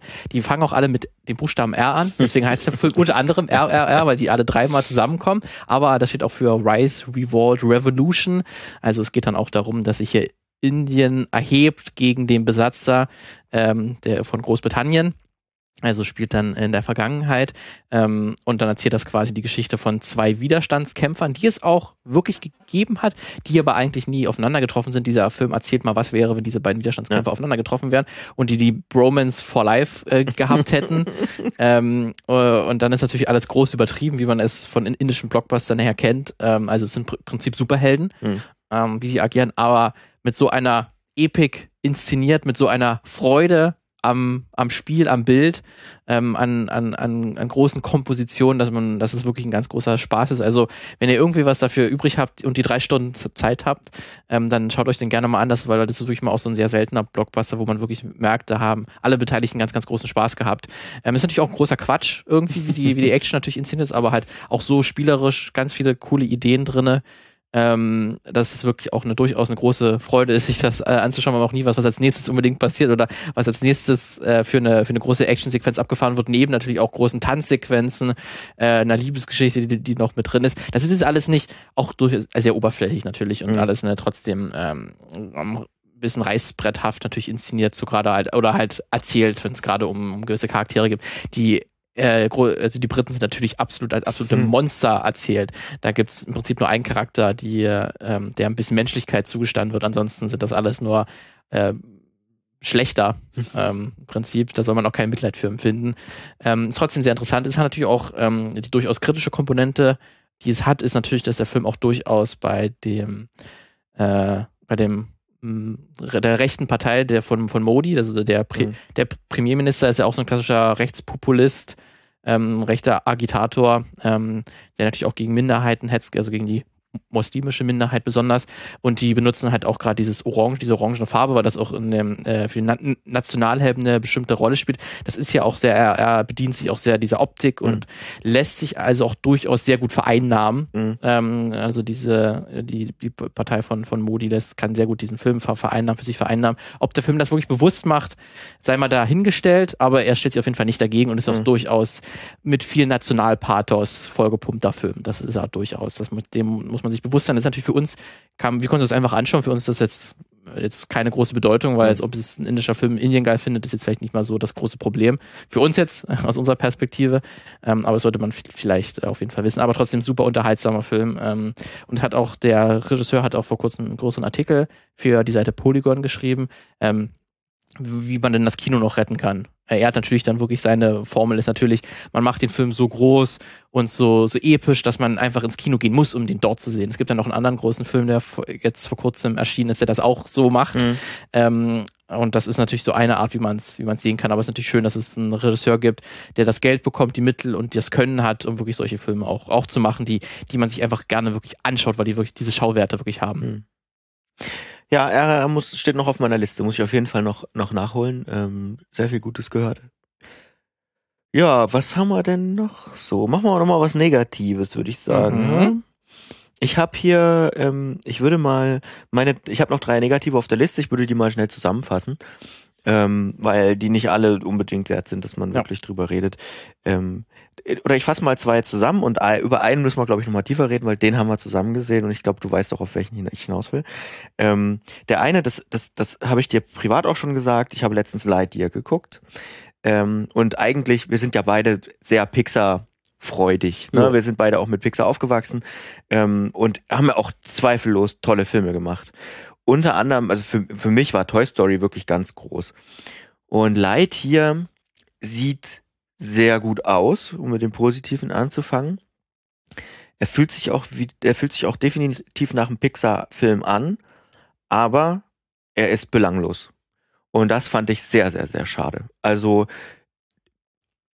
ähm, es, es geht gut los. Also er sagt am Anfang, wird so in dem Text eingeblendet sozusagen, ähm, im Jahr ähm, 1994 oder 95 kaufte sich hier Andy sonst wie eine Actionfilmfigur ähm, wegen wegen äh, äh, aus seinem Lieblingsfilm. So geht ja Toy Story 1 los, in dem Buzz Lightyear ja sozusagen mit in die äh, in, die, in das Szenezimmer kommt. Ähm, und dann sagt er so, das ist der Film, den er damals gesehen hat. Eigentlich auch eine coole Metaebene. Metaebene Ja, und damit ist es aber auch schon vorbei. Das war's. Also das war schon das Coole. also der, es ist wirklich, es ist, es ist absolut beliebig, eine beliebige Hauptfigur. Leider Bass, Bass leider absolut beliebige Hauptfigur. Ähm, mit, mit irgendwie, als hätte man gesagt, okay, wir müssen jetzt mal alles aus unserem Pixar-Zutatenschrank an Figuren und an ähm, Sachen, die wir erzählen wollen, mit einem kleinen Team aus, aus, aus Außenseitern. Ähm, wir brauchen einen großen Bösewicht, der aber auch irgendwie was Interessantes hat. Das kippen wir auch noch mit in den, in den Topf rein. Ähm, und, und ja. Und noch eine, ne, eine schöne, eine witzige Nebenfigur in Form seiner Katze, die er da hat. Äh, Habe ich wir auch noch nie gesehen, und so Nee, noch lustigen nie, noch. Tierbegleiter. Nee. Krass, also. Also wirklich äh, von vorne bis hinten belanglos. Es ist so ein Film gewesen, wo ich, wo ich die erste Hälfte bis sozusagen, bis man weiß, wo er hin will, ähm, wo ich noch zugeguckt habe und gedacht habe, oh, was kommt jetzt noch? Und dann war es so, oh, jetzt muss ich das noch bis zum Ende durchgucken, leider. Also, also was heißt leider? Er ist kein schlechter Film im Sinne von ganz schlecht, aber er ist enttäuschend. enttäuschend. Mhm. So. Da habe ich auch, da würde ich gleich mal kurz einhaken, weil ich habe Ja. genau, genau in diesem gleichen Film, auch einen Animationsfilm, wo ich auch mit ein bisschen Erwartung ran, rangegangen bin, der auch super gut aussieht Mhm. äh, und dann einfach enttäuschend erzählt ist, ist Das Seeungeheuer Mhm. von Chris Williams, der vorher Baymax gemacht hat. Ja. ist ein für, für ähm, Netflix ein Animationsfilm, wo im Prinzip darum geht, ähm, eine, eine Welt, die aus vielen kleinen Inseln besteht, wo es riesige Seeungeheuer gibt und die Menschen jagen die Seeungeheuer, aber, aber stellt sich irgendwann heraus, na, die Seeungeheuer sind vielleicht nicht nur schlecht, Mhm. sondern es hat auch eine Vorgeschichte, warum die so schlecht sind. Und dann versucht man halt diesen Krieg der Menschen gegen die Seeungeheuer irgendwie aufzuhalten. Mhm. Und eigentlich auch, man weiß auch genau, worauf es hinausläuft. Ne? Es Ja. gibt natürlich auch ein super süßes, großen Megawal, der dann der Hauptcharakter, also die, das tierische Hauptcharakter, dann gibt es natürlich menschliche Hauptcharaktere, die eine Beziehung zu diesem Seeungeheuer aufbauen. Ähm, aber das ist so oberflächlich und irgendwie auch klein erzählt. Also eigentlich erzählt es ja von einer ganz großen Welt, von vielen kleinen Inseln. Ähm, und am Ende, worauf es alles hinausläuft und wie man dann diesen Krieg gegen die Monster verhindert, ist wirklich, so- also man kann nicht immer sagen, es ist ein Kinderfilm, was ein Animationsfilm ist, aber das finde ich gar nicht mal, weil man kann, gerade mit diesem Setup kann man so viel erzählen, weil am Ende erzählt dir der Film, wie kann ich einen Krieg verhindern Mhm. ähm, und wie kann ich Vorurteile abbauen. Die Menschen haben riesengroße Vorteile gegen die Seeungeheuer, weil die groß sind und wohl die Städte zerstören. Mhm. Ähm, aber das wird dann am Ende alles mit einer kleinen Rede aufgehalten, wo im Prinzip nur gesagt wird, hey, könnt ihr das mal lassen? Äh, können wir das nicht, können wir einfach nicht uns alle lieben? Und das fand ich dann irgendwie so billig, Äh, und so schade, weil der, der Film dann am Ende wirklich nur an der Oberfläche kratzt und alles auch so egal ist, Mhm. ähm, dass ich auch sehr irgendwie enttäuscht ra äh, rausgegangen bin. Ähm, weil ich habe mir da wirklich mehr, gerade da ist das Baymax für mich dann irgendwie das bessere Beispiel, auch wenn das kein groß, großartig erzählter Film ist, aber der kriegt es irgendwie auch mit so, mit so vielen kleinen Stereotypen von Charakteren her wirklich eine tiefere Geschichte zu erzählen, aber das Seeungeheuer überhaupt gar nicht. Da war ich auch irgendwie sehr enttäuscht Mhm. am Ende. Ja, ähm, weil wir gerade bei Enttäuschung bin, ich sage auch noch mal eine zweite Enttäuschung und zwar war das Tod auf dem Nil. Äh, Krimi-Geschichte, äh, Regie Kenneth Branagh, den ich eigentlich sehr mag. Also wirklich bin bin großer Fan von ihm als Regisseur. Ähm, also er- ir irischer ähm, Schauspieler, Regisseur, aber auch als, als Schauspieler. Ich ähm, feiere ihn zum Beispiel immer noch total. Auch äh, Hamlet zum Beispiel hat er äh, einen richtig guten Hamlet ähm, gespielt in den 90ern. Von Frankenstein, oder? Ähm, ich In den 90ern? kann sein, ja, kann sein. Aber Ähm, ich fand ihn auch ähm, tatsächlich in, in als Wallander, ähm, hat er ja ganz lange den Kommissar Wallander gespielt. Ähm, fand ich ihn auch toll. Ich fand ihn auch als Gilderoy Lockhart in Harry Potter natürlich natürlich super. Ähm, Dunkirk, ganz große Namen und eben auch Mord im Orient Express, äh, in dem er auch Regie geführt hat. Äh, alles äh, Agatha Christie ähm, Romane. Er spielt den Hercule Poirot, ganz bedeutende Rolle, den er auch toll verkörpert und Mord im Orient Express wirklich auch eine gute, eine gute Adaption. Da war jetzt nicht viel Neues drin. Also es war wirklich Mord im Orient Express. Gute Krimi-Geschichte.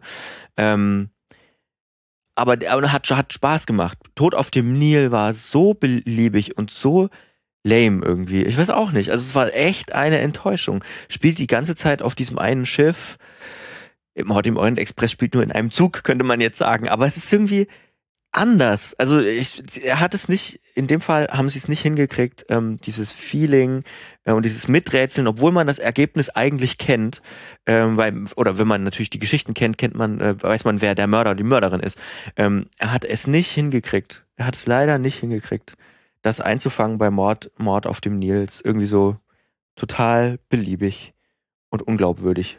Schade. Habe ich tatsächlich auch schon beim ersten, also bei Motto Morris auch schon häufiger diese Kritik gehört. Es gibt Mhm. auch dass Leute, die den Film nicht so, nicht so gut finden. Ähm, Finde ich ganz interessant, dass es dann jetzt bei, also dass jetzt auch beim zweiten ähnliche Kritik gibt und dass es dann bei dir Mhm. diesmal auch, du hast fand ja fandest den auch, auch noch, noch, noch, noch besser. Ja. Ähm, aber ja, das ist wahrscheinlich, ist ja eigentlich, ist ja, gibt es ja auch schon mehrere Verfilmungen von dem Stoff. Ähm, dass man sich da dann lieber doch dann lieber das Original dann quasi oder die erste Verfilmung sich vielleicht Na, anschauen äh, sollte. Es gibt, ähm, es gibt eine ganz, also äh, auch mehrere, eine sehr, auch eine, mehrere, eine bekannte, ne? auch mehrere Filmadaptionen Mhm. ähm, mit, ähm, das fällt mir gleich, es fällt mir gleich noch ein, wer den, seinen ganz bekannten Hercule, Hercule Perrault ähm, Sch- Schauspieler, ich glaube Mhm. aus den 70ern, ähm, Peter Ustinov. Ah ja. Peter Ustinov, kennt man. Und die, also tatsächlich, die, die machen auch nur das. Aber da kommt noch dieser Charme aus den 70ern dazu. Da kommt dieser Charme noch dazu. Und Charme hat der Film wahrscheinlich gar nicht. Nee, Der genau, der hat keinen Charme. Das stimmt, das ist vielleicht gut äh, zu sagen. Der, der Film hat keinen Charme. Dann schaut man sich doch lieber Peter Ustinov an Ja. und hat noch dieses, dieses Oldschool-Feeling aus irgendwie. Das, die, die machen Spaß, ja. Ja. Die, die kann man, kann man gut gucken, ja. Und ich hätte jetzt noch, jetzt noch eine Serie, die gar keinen Charme hat, wenn Hm. wir jetzt einmal beim Draufhauen sind.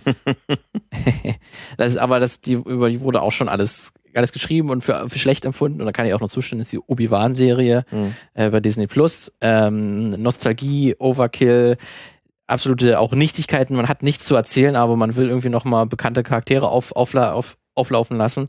Ähm, sieht furchtbar aus. Also wirklich auch sehr schlecht. Also auch einfach Setdesign, absolut langweilig. Also es würde dich auch überraschen, aber das Finale von Obi-Wan spielt auf einem Feldplaneten Nein, mit im Dunkeln, nein. wo man nur die Lichtschwerter hat als Nein. Lichtquelle und das ist Das ist aber was Neues. das ist wirklich mal was Neues. Wo gerade so irgendein Blockbuster irgendwie mal auf einem graubrauen ähm, Felsplaneten habe ich auch noch nie gesehen. aber allein da hat, also davor hat mich die Serie schon verloren gehabt, aber spätestens dort ähm, einfach kein, auch nicht mal visuell irgendwelche Ideen, aber auch erzählerisch nicht zu erzählen, außer alter Mann auf ähm, junges ähm, trifft auf junges Kind Hm. und dann müssen die beiden irgendwie miteinander klarkommen. Und dann lernt irgendwie der alte, grummi, äh, gr- grammelige Mann, der lernt Ah, dann doch noch mal ein bisschen wieder was zu fühlen.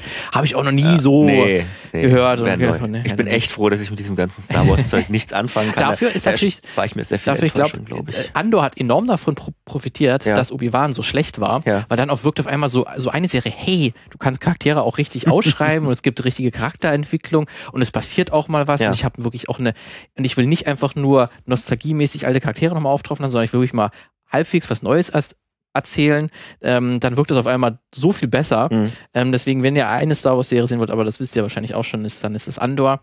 Schaut euch die auf jeden Fall an. Was ihr vielleicht noch nicht mitbekommen habt, auch auf Disney Plus, eine bessere Serie, ist The Bear.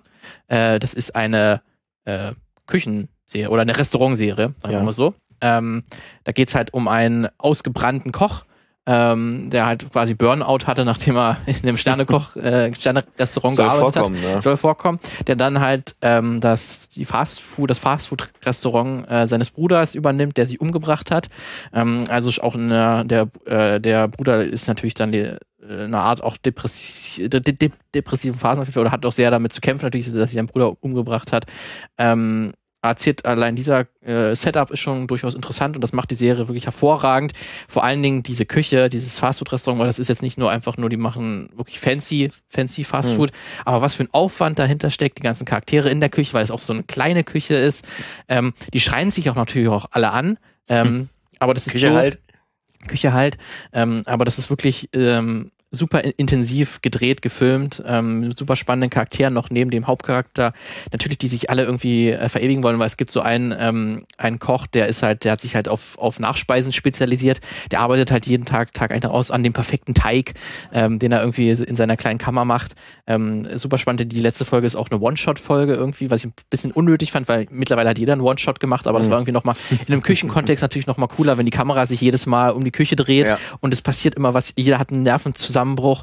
Ähm, super spannende, coole Serie, ähm, die gerade, wenn man was mit dem Küchensetting anfangen kann, aber die ist natürlich auch anstrengend, bewusst anstrengend, weil du sollst dieses, diesen Stress, den du in der Küche empfindest, halt auch ähm, so, Da nach, haben, ja. so nachempfinden. Aber wenn ihr was damit an, anfangen könnt, dann schaut euch das auf, auf jeden Fall an.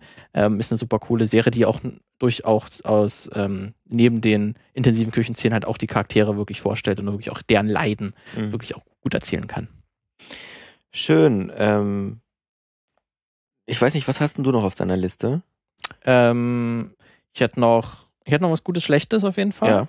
Ja. Mm, obwohl das Schlechte kann ich auch kurz. Ich, ich habe ich hab auch noch, ich hab noch einen schlechten Film, ähm, noch einen schlechten Anime, ähm, noch, ein, noch mein Favorite Anime aus diesem Jahr und noch mein Favorite Film in Klammern Filme dieses Jahr. Oh. Dann mach mal das. Das letzte, was jetzt den Favorite-Film. Nein, wollen wir jetzt schon den großen Gewinner Was, den großen, ja? Wollen wir das Oder uns ganz fürs, am Ende. Wir lassen uns, äh, das lassen wir uns fürs ja, dann, Ende. Na, dann, ähm, was war noch, noch was Positives? Gib mir mal was, noch was, was was, dann mache ich erstmal hier Favorite Anime, ja, Ja, das ja, ist doch schön. alles. Genau, mein Favorite Anime ist tatsächlich ein kleines zw- zwölf Folgen, 13 Folgen Ding, äh, das ich gar, das ich nie auf dem Schirm hatte. Also auch eine Manga-Adaption ähm, und lief, fuhr, glaube ich, eher so nebenher, nur nicht so richtig auf dem Schirm gehabt. Ähm, My Dress Up Darling ähm, heißt, der englische Titel ist, glaube ich, More Than a, More Than, äh, was heißt nochmal Puppe? Oh Gott. Puppet? More, more Than a Doll. More Also Than a doll. Doll. Hm. Ja, ähm, und es geht um, wie sage ich das? Es geht um eine, ähm, um ein, ein, eine Teenagerin, die sehr im Cosplay-Game ist, ähm, das aber, ja, ihr fehlen ein bisschen die Skills, aber sie will gerne zu einem ihrer Lieblingscharaktere aus einem Anime, ist es, glaube ich, wert oder aus einem Computerspiel. Und ähm, sie trifft auf einen ihrer Klassenkameraden, ähm, den, den, den typischen Nerd, alles re relativ, relativ typisch, der aber nicht wirklich Nerd ist im Sinne von so, so negativ, sondern er ist so eher zurückgezogen. Er lebt mit seinem Opa, glaube ich, alleine ähm, und ähm, der ist Puppenmacher. Und ähm, er lernt auch dieses Handwerk immer wieder, will da besser werden und so. Also sehr traditions, traditionsreich, aber trotzdem auch eine liebevolle Familie. Ne? Ist jetzt nicht so, dass er dass der strenge Großvater ist, der ihm so dieses Handwerk reinprügelt, sondern im Gegenteil, er hat selber ein Interesse daran, hat aber auch kaum Freunde, ist da viel allein und trifft eben auf sie. Und sie ähm, und, und, und dann kommt es irgendwie dazu, dass er für sie die, Ko Kostüme beginnt zu machen. Und ähm, es entspinnt sich natürlich so eine Teenie-Liebesgeschichte aus diesem ganzen, aus dieser ganzen, ähm, diesem ganzen Hin und Her. Und ähm, aber auf eine sehr erfrischende Art und Weise. Es ist nicht das, es ist irgendwie das Gegenteil von Kaguya-sama, was auch was für sich haben kann, dass es da offenbar eine Liebe gibt, man sich das aber nicht eingestehen will und gegenseitig ähm, sich bekriegt, ja im wahrsten Sinne des Wortes, ähm, um das aus dem anderen herauszubekommen, sondern es ist so das, der Gegenentwurf. Man merkt, dass man Gefühle füreinander hat und es geht immer ein kleines Schrittchen weiter. So. Und man hat, man verfolgt wirklich diese Liebesgeschichte und die ist so herrlich erzählt. Es gibt so ein, zwei Szenen, die hätten sie sich wirklich sparen können. Die macht, die wertet die Serie so ein bisschen ab. Ähm, wenn ihr die seht, dann werdet ihr die auch sehen. Aber ähm, insgesamt ist es so eine herz, herrlich äh, erzählte ähm, Liebesgeschichte, wo ich auf der einen Seite sehr glücklich bin, dass, dass, dass es wahrscheinlich, ich weiß gar nicht, ob eine zweite Staffel schon angekündigt ist, aber geschichtenmäßig geht es auf jeden Fall weiter. Auf der anderen Seite sehr traurig bin, dass es so ist, weil ich finde, man hätte es dann auch, man hätte es auch sein lassen können. Sie hätte dann auch, sie hätte auch funktioniert. Es hat wirklich so ein, von Woche zu Woche so ein, wie nennt man das, so ein, es ist wirklich so ein, so was Schönes einfach. So, ähm, gibt so einen Begriff dafür. Liebevoll? Ja, ja. nee, dieses. Oder, ähm, oder so, ähm, äh, ich habe mir an gibt da auch so, ja. also dass, dass du dich so wohlfühlst, dass du dich damit ja. quasi wie, wie eine warme Decke. Ja, genau. So, so co co wohlig, cozy, cozy. wohlig. Ja. So, wenn man das will, dann, da, dann einfach diese, diesen, diese Serie gucken. Und die hat's für mich wirklich auf Platz eins der Animes dieses, Mhm. dieses Jahr geschafft, weil das einfach, ja, bei aller Action, bei allem Coolen und so weiter, war das mal wirklich auch sehr schön erzählt. Also My Dress Up Darling ist mein Anime des Jahres tatsächlich, 2022. Schön. Gut, ähm, mein Thriller-Horror, naja, Horrorfilm ist ein bisschen, kann man, kann man sich sehr drüber streiten. Ich würde ihn eher dann als, als äh, Mystery-Thriller äh, betiteln, wäre Nope Mhm. ähm, von Jordan Peele, sein äh, dritter Film nach ähm, Get Out und Wir, Mhm. ähm, die ja auch schon alle, also so, wenn man mit den Filmen etwas anfangen konnte, dann schaut euch auf jeden Fall auch noch Nope an, falls ihr das noch nicht getan habt. Ähm, da geht es letztlich um ein mh, um ein äh, Paar, also das sind äh, ähm, ein Ranch, also das äh, zwei Leute, ähm, die denen eine Ranch gehört, Mhm. ähm, die sich damit, ähm, das quasi die Ranch ist, die du kennst ja bestimmt das ähm, das allererste be bewegte Bild Mhm. oder der allererste Film sozusagen. Das ist Ja. ja, dieses ähm, dieses Pferd, ähm, was sich so dann einfach kurz äh, sprintet über In über zehn Sekunden. Ja. Ähm, und da ist ein Reiter drauf. Ja. Und das ist tatsächlich auch ein, ein schwarzer Reiter. Ähm, äh, und diese Ranch gehört halt oder hat diesem, diesem äh, Reiter gehört. Ja. Ähm, und dieses, diese Ranch bietet halt ähm, Filmstudios Pferde an Ja. und verkauft die quasi sozusagen, damit die dort angeboten werden können. Das Geschäft läuft natürlich aufgrund von, von CGI nicht mehr so gut, weil die, wenn man Pferde Ja. braucht, werden die auch gerne mal digital hergestellt. Deswegen so das echte Handwerk mit echten Pferden nimmt ab. Aber eines Tages merken die, dass es da eine Wolke gibt Mhm. über die Ranch, die bewegt sich irgendwie nicht. Ähm, und da Mhm. verbirgt sich dann etwas dahinter. Darauf möchte ich erzählen. Und zumindest ähm, diese, dieses, äh, dieses Geschwisterpaar ähm, möchte dann eine Aufnahme von diesem Wesen haben, weil das möchten sie dann gerne verkaufen. Ja. Ähm, weil das dann wahrscheinlich äh, ein Alien sein könnte.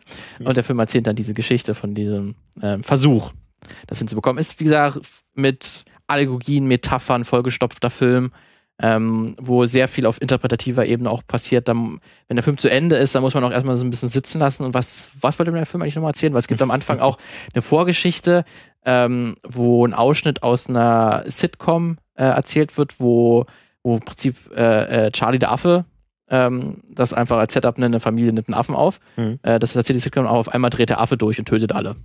Aber das wird so erzählt, hä, was hat das jetzt mit dem Rest zu tun? Hat was zu tun, aber das muss man sich erstmal ein bisschen zusammenbasteln. Okay. Deswegen Typ ist Jordan Peele-mäßig aufgebaut, aber super spannend, ähm, sieht toll aus, ähm, gerade die, die Nachtaufnahmen, ähm, weil es dann auch dieses, dieses Wolkenwesen ist. Ich möchte nicht zu viel erzählen, was das, wie das dann genau sich alles aufspielt, aber super viele kreative Ideen, wie man es kennt, super spannend, ähm, kann man super auch gerade so diese ähm, auch auf aktuelle Aufmerksamkeitsökonomie, äh, Münzen, wie das alles zusammenhängt.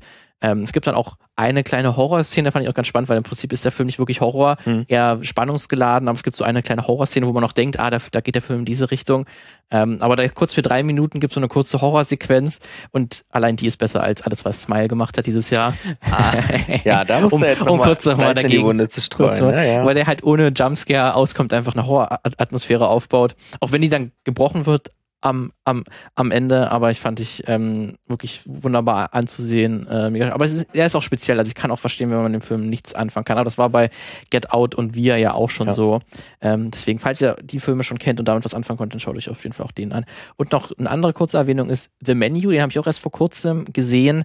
Ähm, auch eher Thriller-Richtung. Äh, ein Sternekoch, da sind wir wieder beim Restaurant-Thema, lädt zu einem exklusiven Dinner an, wo das irgendwie 1500 Dollar kostet ähm, für jeden Gast, äh, auf, auch auf, auf, eine kleine, auf eine einsame Insel, ähm, wo dann auch seine Bediensteten arbeiten und nur das exklusiveste, der exklusivesten Essen angeboten werden. Aber stellt sich heraus, alle Gäste werden dieses, diese Insel soll nicht leben verlassen, Mhm. ähm, weil das ist quasi das große Event dieses Essens ist dann halt auch, dass alle Gäste sterben müssen. Mhm. Ähm, auch auf interpretativer Ebene super spannender Film, was er über Kunst erzählt. Was ist Kunst? Wie weit darf Kunst gehen? Mhm. Ähm, Beziehung Kunst zum Künstler. Ähm, aber halt auch Klassenfragen, ne? weil natürlich sich nur die Mega-Reichen können sich dieses Essen leisten, aber selbst wenn das Essen 1500 Euro kostet, kann man das dann überhaupt appreciaten. Ja. Ähm, oder ist, äh, macht man das nicht eigentlich nur, weil man weiß, es kostet so viel? Also es geht gar nicht um das Essen, sondern man macht es eigentlich nur, weil es so teuer ist. Damit Mhm. man sagen kann, man war bei diesem exklusiven Essen, Ja. bei diesem Sternekoch. Ähm, super spannender auch Film, aber auch speziell ein bisschen weird natürlich, ähm, was ja auch super viele äh, durchaus kreative, komische Einfälle, aber ich fand den mega auch unterhaltsam äh, gespielt, Ralph Fiennes als, als Sternekoch. Ja. Ähm, deswegen, falls ihr, da könnt ihr euch ja gerne den Trailer angucken, wenn euch das irgendwie interessiert. Der passiert eigentlich auch gar nicht, also es passiert auch alles nur auf dieser kleinen Insel in diesem Restaurant. Äh, mehr passiert da eigentlich gar nicht, aber auch super spannend. Gut, dann mache ich nochmal hier so Low, mache ich jetzt nochmal die letzten Lowlights, würde ich sagen. Ich Mhm. will erst nochmal ganz kurz, weil ich es vorhin schon angerissen habe, ist zwar kein neuer Anime, aber als Negativpunkt ähm, nochmal Attack on Titan nennen. Hatten wir ja quasi am Anfang Januar zusammengesessen im vergangenen Jahr und ähm, nochmal über Attack on Titan gesprochen, wirklich allumfänglich. Welche Kritik gibt es daran? Ähm, was ist, sind die problematischen Interdeutungsansätze und so weiter? Was ist aber auch das Gute an dem, an dem Anime? Und ähm, das war kurz bevor die, die neue Staffel, also quasi Season 4 Part 2 ähm, gestartet ist. Jetzt kommt Season 4 Part 3 im Januar, im Januar glaube ich, Januar oder April, ähm, startet, äh, was dann wirklich der Abschluss ist. Und ähm, ja, ich sag mal, The Plot thickens, ähm, Attack on Titan hat seine beste Zeit schon lange hinter sich. Ähm, muss ich wirklich sagen, also sowohl storytechnisch als auch animationstechnisch. Ich fand Part 2, Staffel 4, Part 2 war eine absolute Enttäuschung auf allen Ebenen.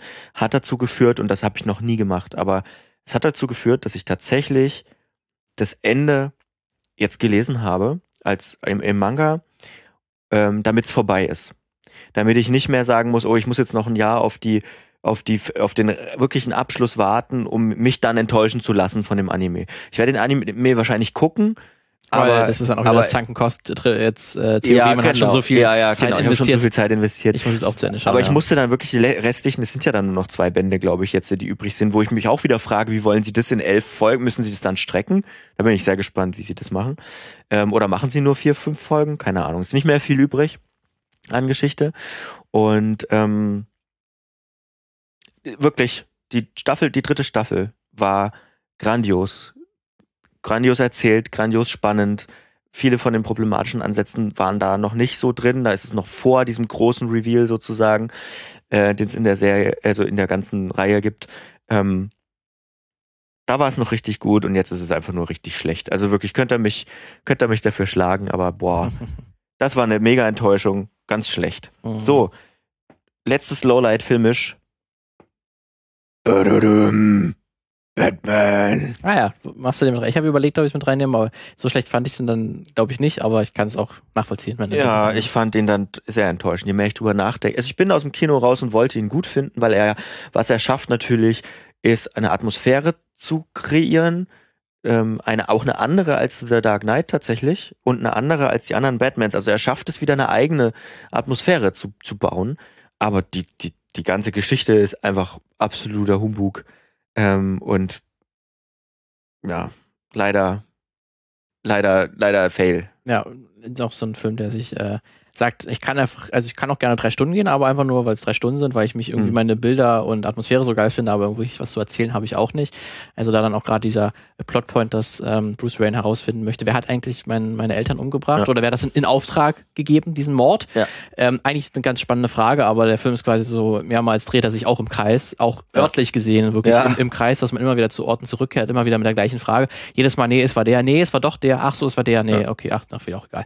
Ähm, also es läuft dann auch irgendwie auf nichts hinaus. Ich fand ihn dann trotzdem ähm, so unterhaltsam genug, dass ich ihn jetzt nicht auf meine Worst-Liste gegeben weil er sehr gut, Weil er auch unglaublich gut aussieht und auch gute Action hat, das muss man sagen. Ja, muss man auch sagen. Also auch so vom, vom Flair her, wer, wer, er macht das natürlich auch mit der Brechstange, es soll regnen. Regen, überall Regen. Ähm, und dann hast, hast du so ein paar, wenn wann Feuer oder Explosion, dann wirkt das natürlich dreimal in der Nacht und Dunkelheit und so. Ähm, das sieht schon gut aus, alles. Ja. Äh, aber auch wieder so ein Kandidat dafür. Ne? Der Riddler ist hier äh, der einer der zentralen Bösewichte ja. oder der der der zentrale Bösewicht, ähm, der wieder äh, auch so, ein Blockbuster ähm, äh, Klischee mittlerweile, ja. dass es ein Bösewicht ist, der total nachvollziehbare Gründe hat, warum ja. er so handelt, wie er handelt, weil er wirklich sagt, ähm, äh, die Elite hat uns zurückgelassen, es gibt Milliardäre in dieser Welt, die aber nichts tun. Äh, und ich möchte gerne den Status quo verändern. Ja. Aber ist, er ist leider ein Massenmörder, deswegen können wir können wir seine berechtigte Kritik können wir so leider nicht, nicht ja. umsetzen. Und der Film tut halt dann viel dafür, dass einfach nur der Status quo wiedergestellt. Es gibt zwar natürlich dann am Ende des Films schon eine kleine Veränderung, ähm, aber der Film kann mir nicht wirklich erzählen, warum eigentlich die Punkte sind, die, die der Riddler anspricht, die eigentlich ja. ko wirklich korrekt sind, wo er feststellt, hier geht etwas schief in der Welt. Aber dann einfach zu sagen, nee, können wir nicht machen, weil er ist leider, leider ein ja. Massenmörder. Ja, das ist immer ein bisschen schade. Das macht das Marvel-Universum besonders sehr, sehr gerne, diesen, ja. diesen Plotpoint.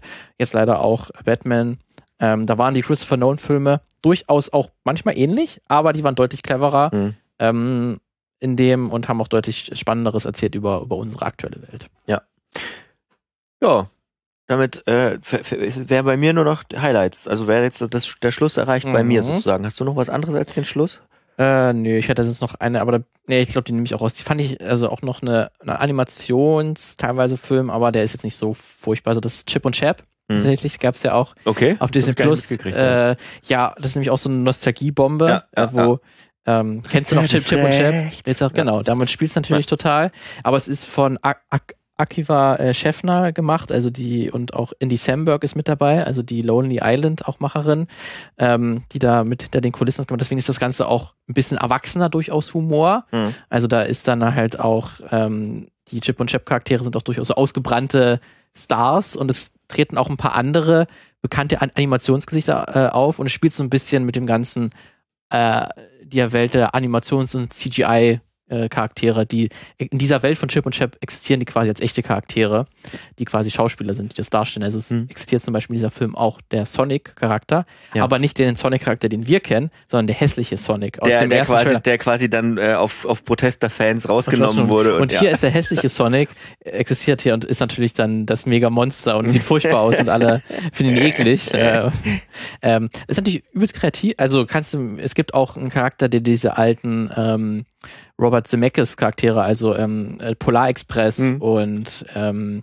Beowulf, mhm. die sahen ja noch nicht so gut aus. Ja. Äh, und da gibt es quasi einen Charakter. Ja, so ein bisschen am, am Uncanny Valley an, gescheitert. Total am Uncanny Valley. Und da gibt es quasi einen Uncanny Valley Charakter, gibt's, der halt einem nicht in die Augen gucken kann, wo halt das CGI noch nicht so gut ist. Und allein, das, ist auch, das sind auch super Gags. Ja. Und es gibt auch Peter Pan, der hier als Charakter, der halt dann als, als äh, mit 40er Boomer auftritt mit, mit Wampe, der auch desillusioniert auftritt. Ne, das sind dann diese Lone, Lonely Island Einfälle. Aber der Film muss leider, weil er bei Disney Plus ist, muss er sich trotzdem äh, im dritten Gang mhm. trotzdem die ganze Zeit bleiben. Ich glaube, der Film hätte total davon profitiert, wenn er total hätte freispielen können. Mhm. Total mit diesen Ideen von CGI-Charakteren ähm, und gerade mit der Vergangenheit von CGI-Charakteren. Am Ende bleibt der Film doch ziemlich handsam. Das war also mit äh, je länger er geht, desto handsamer wird er. Ähm, das fand ich dann ein bisschen schade und ich habe mir da halt ein bisschen mehr erhofft, gerade mit den mit den Leuten dahinter, weil ich finde Hot Rod ist von den gleichen Machern, der ist, ist schon irgendwie 20 Jahre alt, dieser Film. Mhm. Oder 15 Jahre. Ähm, der ist auch total bescheuert. Das, es ist auch so dieser, dieser Dump-Humor, wo einfach ganz, aber halt trotzdem total kreativ. Da geht es dann so um, um Stunt-Leute. Ähm, sowas hätte ich mir irgendwie gewünscht, dass der Film das irgendwie komplett bei Chip und Chap durch, durchzieht. Deswegen fand ich dann am Ende ein bisschen enttäuschend, aber der ist halt auch wirklich, der hatte trotzdem viele gute, gute Ideen ja. und trotzdem lustig. Allein äh, die Idee, Sonic-Charakter und diesen ähm, Beowulf-Charakter irgendwie wieder auftreten zu lassen. Allein dafür. Deswegen, ich, er ist nicht, er ist nicht total the worst, aber er hätte deutlich besser sein können. Hm. Okay, ich habe vielleicht noch eine äh, Honorable Mention, bevor wir zu den, äh, zu den ähm, großen Film-Highlights kommen, ja. weil äh, wir haben noch gar nicht über Dokus gesprochen und ähm, wir haben aber, glaube ich, also ich glaube, wir hatten es auch schon mal erwähnt in irgendeiner Folge, ähm, meine Doku des Jahres, ähm, die, die es gab gu viele gute, äh, auch viele gute Standards, sag ich mal, irgendwie natürlich immer laufen, aber so die große Film-Doku, die ich gut fand, war in diesem Jahr Gladbeck auf Netflix. Ähm, Doku, die einfach nur anhand von Originalmaterial die Geschichte dieses Geiseldramas ist auch nichts Neues eigentlich. Ne? Also es ist keine, äh, also zu diesen zu dieser Geschichte. Es gab glaube ich auch einen großen ARD-Zweiteiler vor ein paar Jahren äh, zu Gladbeck. Ja. Äh, Rösner und Degowski, die ähm, die durch die Bundesrepublik und glaube ich teilweise auch in Holland äh, dann irgendwie eine Geiselnahme die ganze Zeit machen und dann ähm, irgendwann endet das Ganze dann äh, mit einigen Toten, also toten Geiseln vor allem und äh, auch einem toten Polizisten, glaube ich. Ja. Also wirklich auch eine, eine Geschichte, wo die Medien nicht gut wegkommen, wo die also Polizei das vor allen Dingen, nicht gut das, wegkommt. Das, das ist, dafür ja. ist Gladbeck bekannt, oder diese, ja. diese Entführungen, ähm, weil es ja damals, in das 80er oder 70er? Äh, boah, ja, aber ja. so in dem Dreh. Mhm. Ähm, 88, ja. 88, äh, das war halt wirklich ein Medienversagen par excellence, ja. ähm, wie halt die Medienöffentlichkeit gege gegeilt hat auf dieses, auf dieses Geiseldrama. Ja. Ähm, die Leute, also die Geiselnehmer interviewt haben vor Ort, ja. als sie Geiseln genommen haben, gar, gar keinen Abstand gewahrt haben, äh, quasi die, die Ermittlungen behindert haben, die Geiseln in, in Gefahr gebracht haben.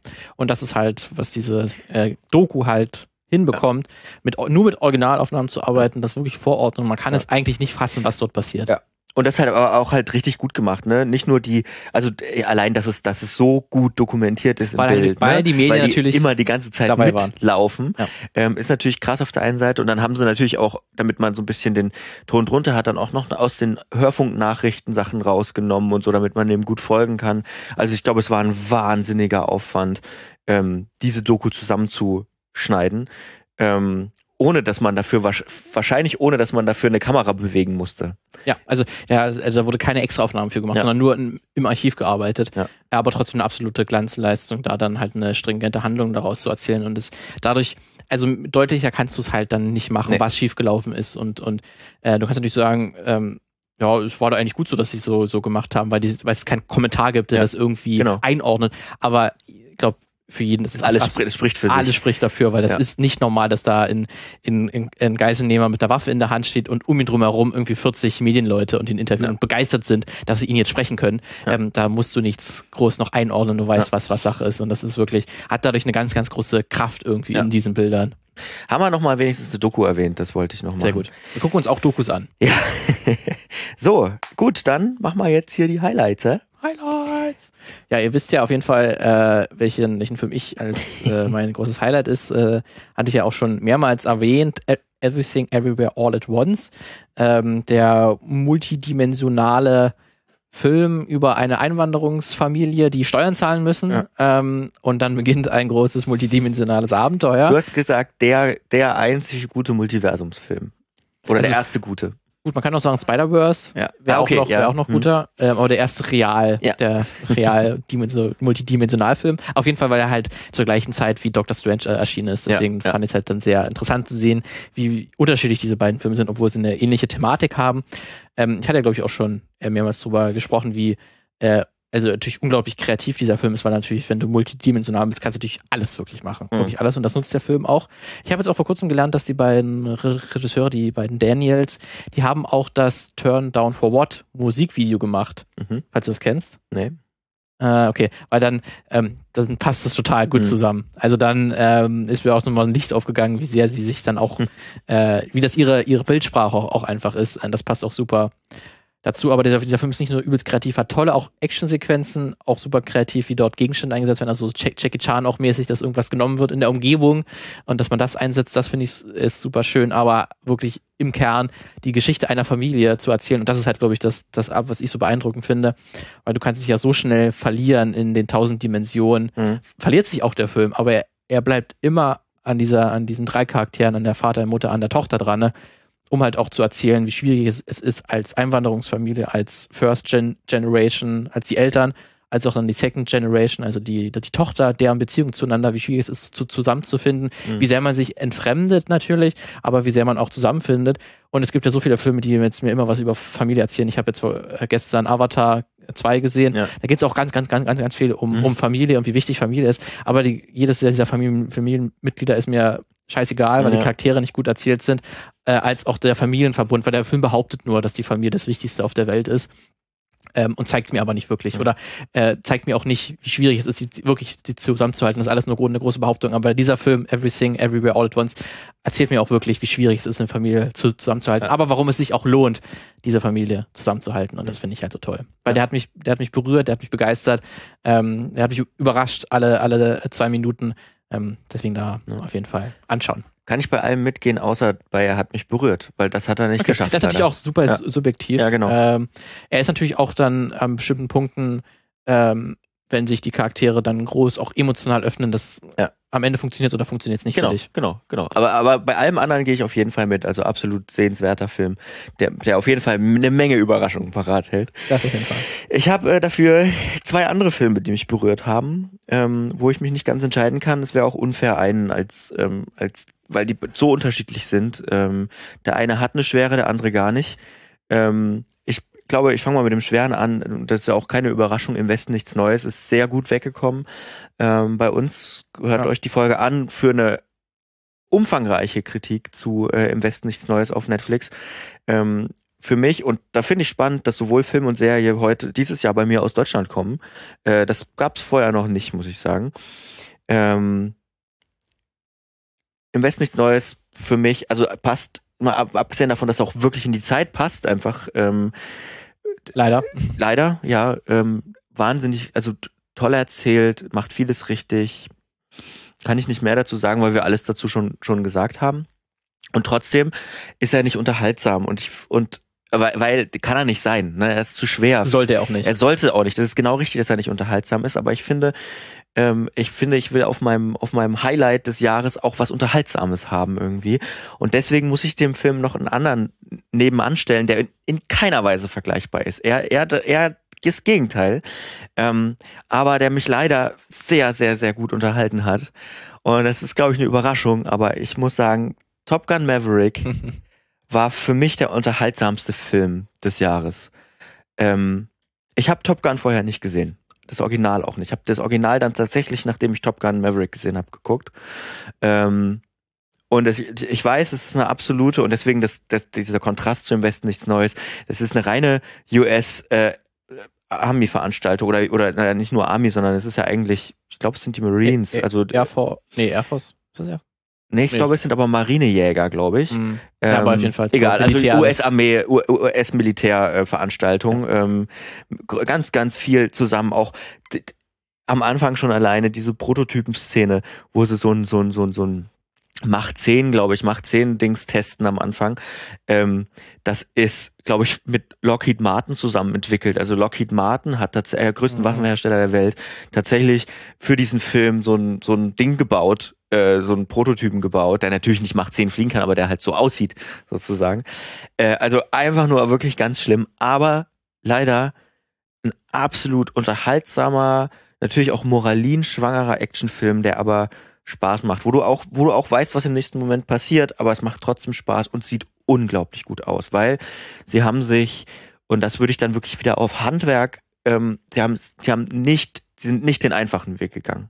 Sie sind nicht den einfachen Weg gegangen, haben gesagt, boah, geil, früher, da mussten wir das alles bei Top Gun mit irgendwelchen Jets und, und cleveren ähm, Schnitten und so erzählen. Ähm, das können wir jetzt alles CGI machen. Das machen sie eben nicht, sondern sie drehen das mit echten Jets, setzen echte Schauspielerinnen in diese Jets rein, haben extra Kamerasysteme entwickelt, zusammengebaut, ähm, damit die ähm, diese I in IMAX ähm, in diesen Cockpits, die ja wahnsinnig klein sind, drehen können. Und die äh, IMAX-Kameras sind wahnsinnig groß. Ja, die sind unglaublich groß. Und dazu kommt, die Schau SchauspielerInnen, die mussten lange trainieren, weil du hältst halt diese Machgeschwindigkeiten, also diese mehrfachen G-Kräfte, die in diesen Cockpits ähm, herrschen, nicht, nicht so einfach aus.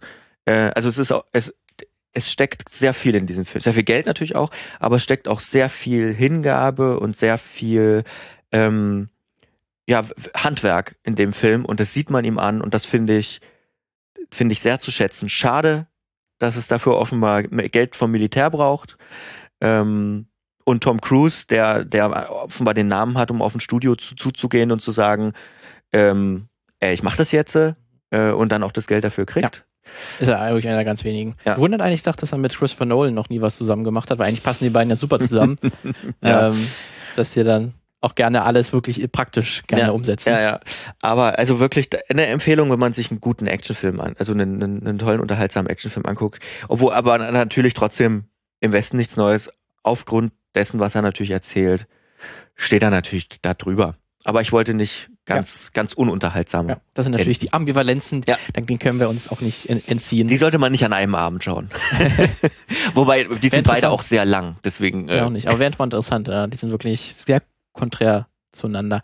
Gut, ähm, wir hatten ja noch das Serienthema, wollten wir vielleicht nochmal Ja. kurz aufgreifen, weil du hattest, ich habe jetzt auch ein bisschen noch mehr, ich, hätte, ich würde noch als eine sehr gute Serie, die mir gut gefallen hat, noch kurz Pam und Tommy erwähnen, ähm, die den äh, Pamela Anderson und Tommy Lee ja, davon hast Sextape du mal erzählt, ja. Sex-Tape-Skandal äh, erzählt auch eine Miniserie, die ist auch abgeschlossen nach acht, neun, zehn Folgen ungefähr.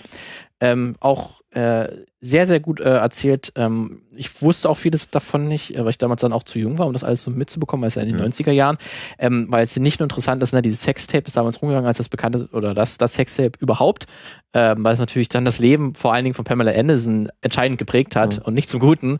Ähm, und der Film oder die, die Serie, die sehr gut klar macht, warum warum eigentlich ein Sextape, wo ein Mann und eine Frau vorkommen, warum es für die Frau schlimmer ist. Ähm, das bringt dir die Serie sehr gut dar, wie das funktioniert, wie diese Medienwelt damals funktioniert hat. Aber halt auch das Internet, weil das war tatsächlich ein großer Punkt, Mhm. warum sich das Internet so schnell verbreiten konnte oder man da zum ersten Mal gesehen hat, was die Vorteile des Internets sind. Mhm. Äh, weil dann das erste Mal eine äh, krümelige Videodatei man auf einmal ganz leicht äh, scheren konnte. Viral. Wie, es, konnte, es war das erste virale, virale Clip, Ja. kann man wirklich so, so sagen.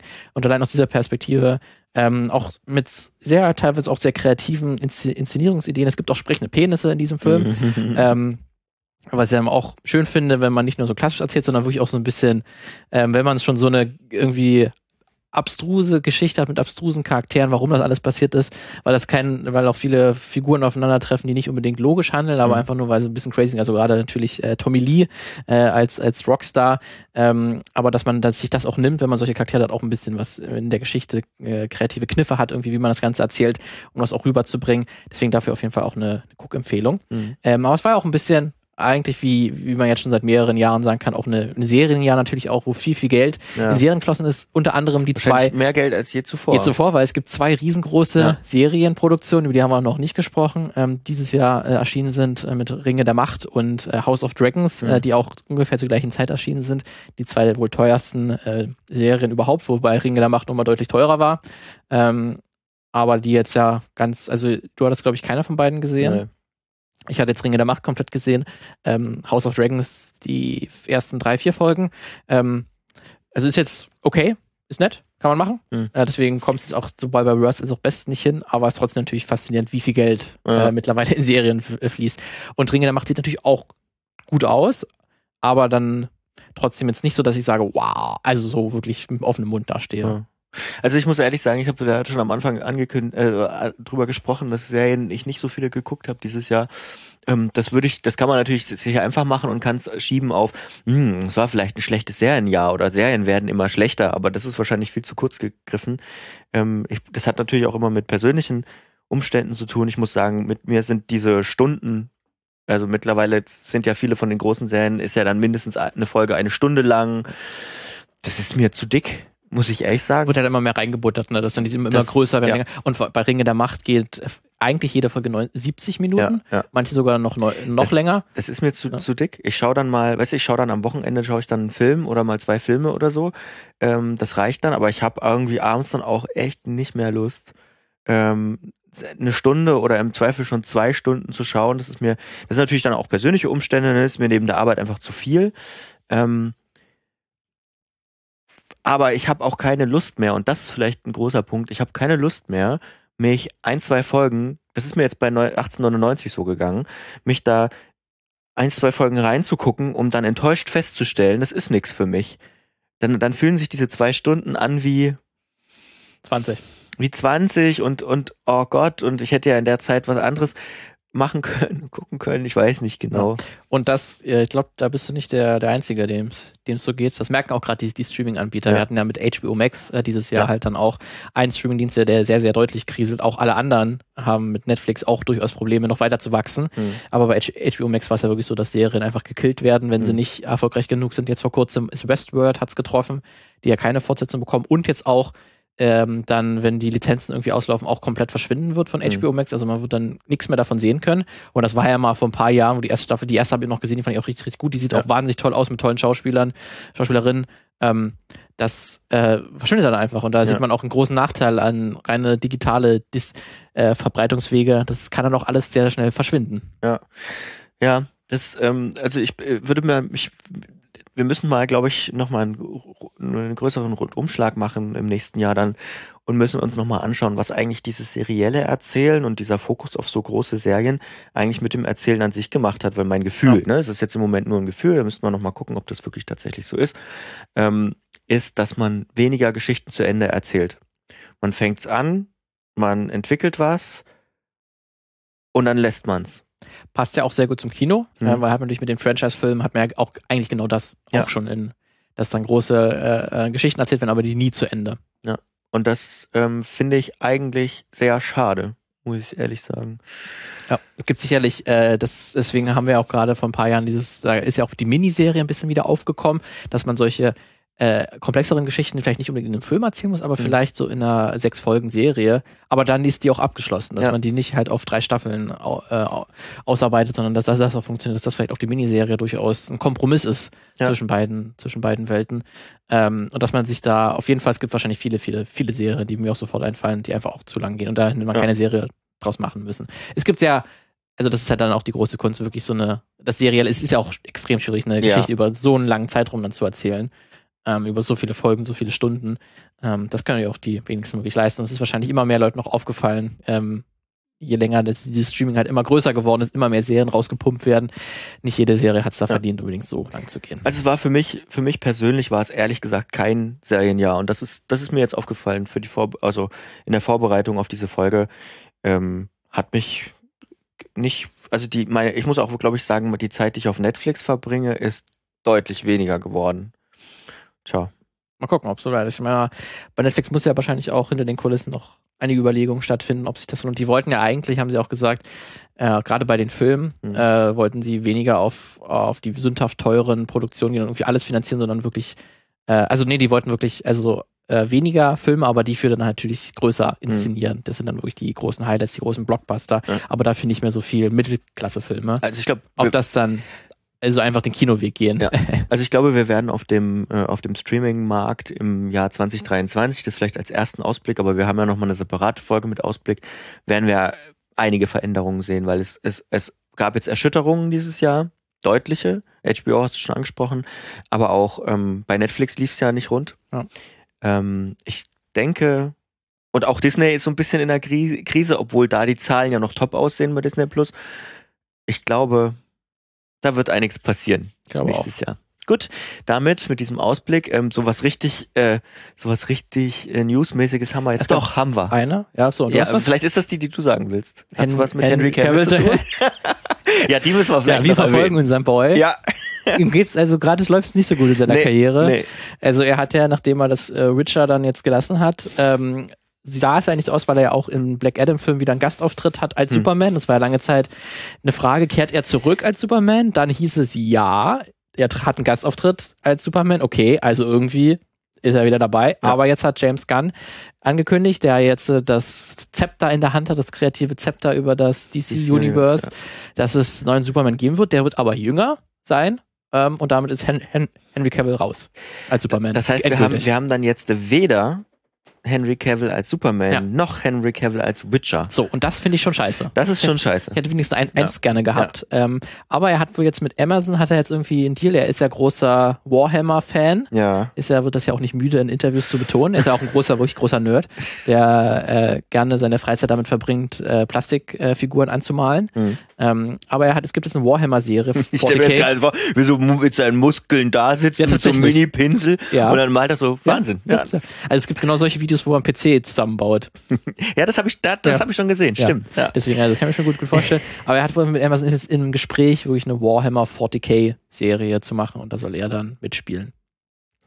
Gut, Ja. sind wir gespannt. Bin auch gespannt. Aber schade, schade drum. Also er war auch ein guter Superman, muss Ja. man wirklich sagen. Also Ja. von den Looks her, vom. Charisma, Ja. als auch er ist auch ein guter Passt gut Schauspieler. in die Rolle rein. er passt wirklich gut in die Rolle, deswegen ist schade, schade drum.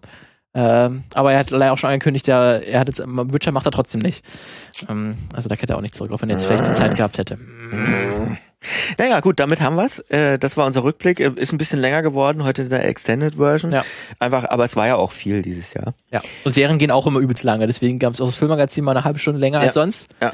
Und wie gesagt, also ähm, wir hören uns äh, dann nächste Woche wieder oder ihr hört uns nächste Woche wieder. Wir haben uns über den Jahreswechsel was Kleines überlegt, was wir, was wir machen wollen. Ähm, bis dahin, ähm, ja, genießt, trinkt, trinkt Glühwein, wenn ihr das mögt, wenn nicht. Dann lasst es lieber. Und äh, bis dahin. Ciao.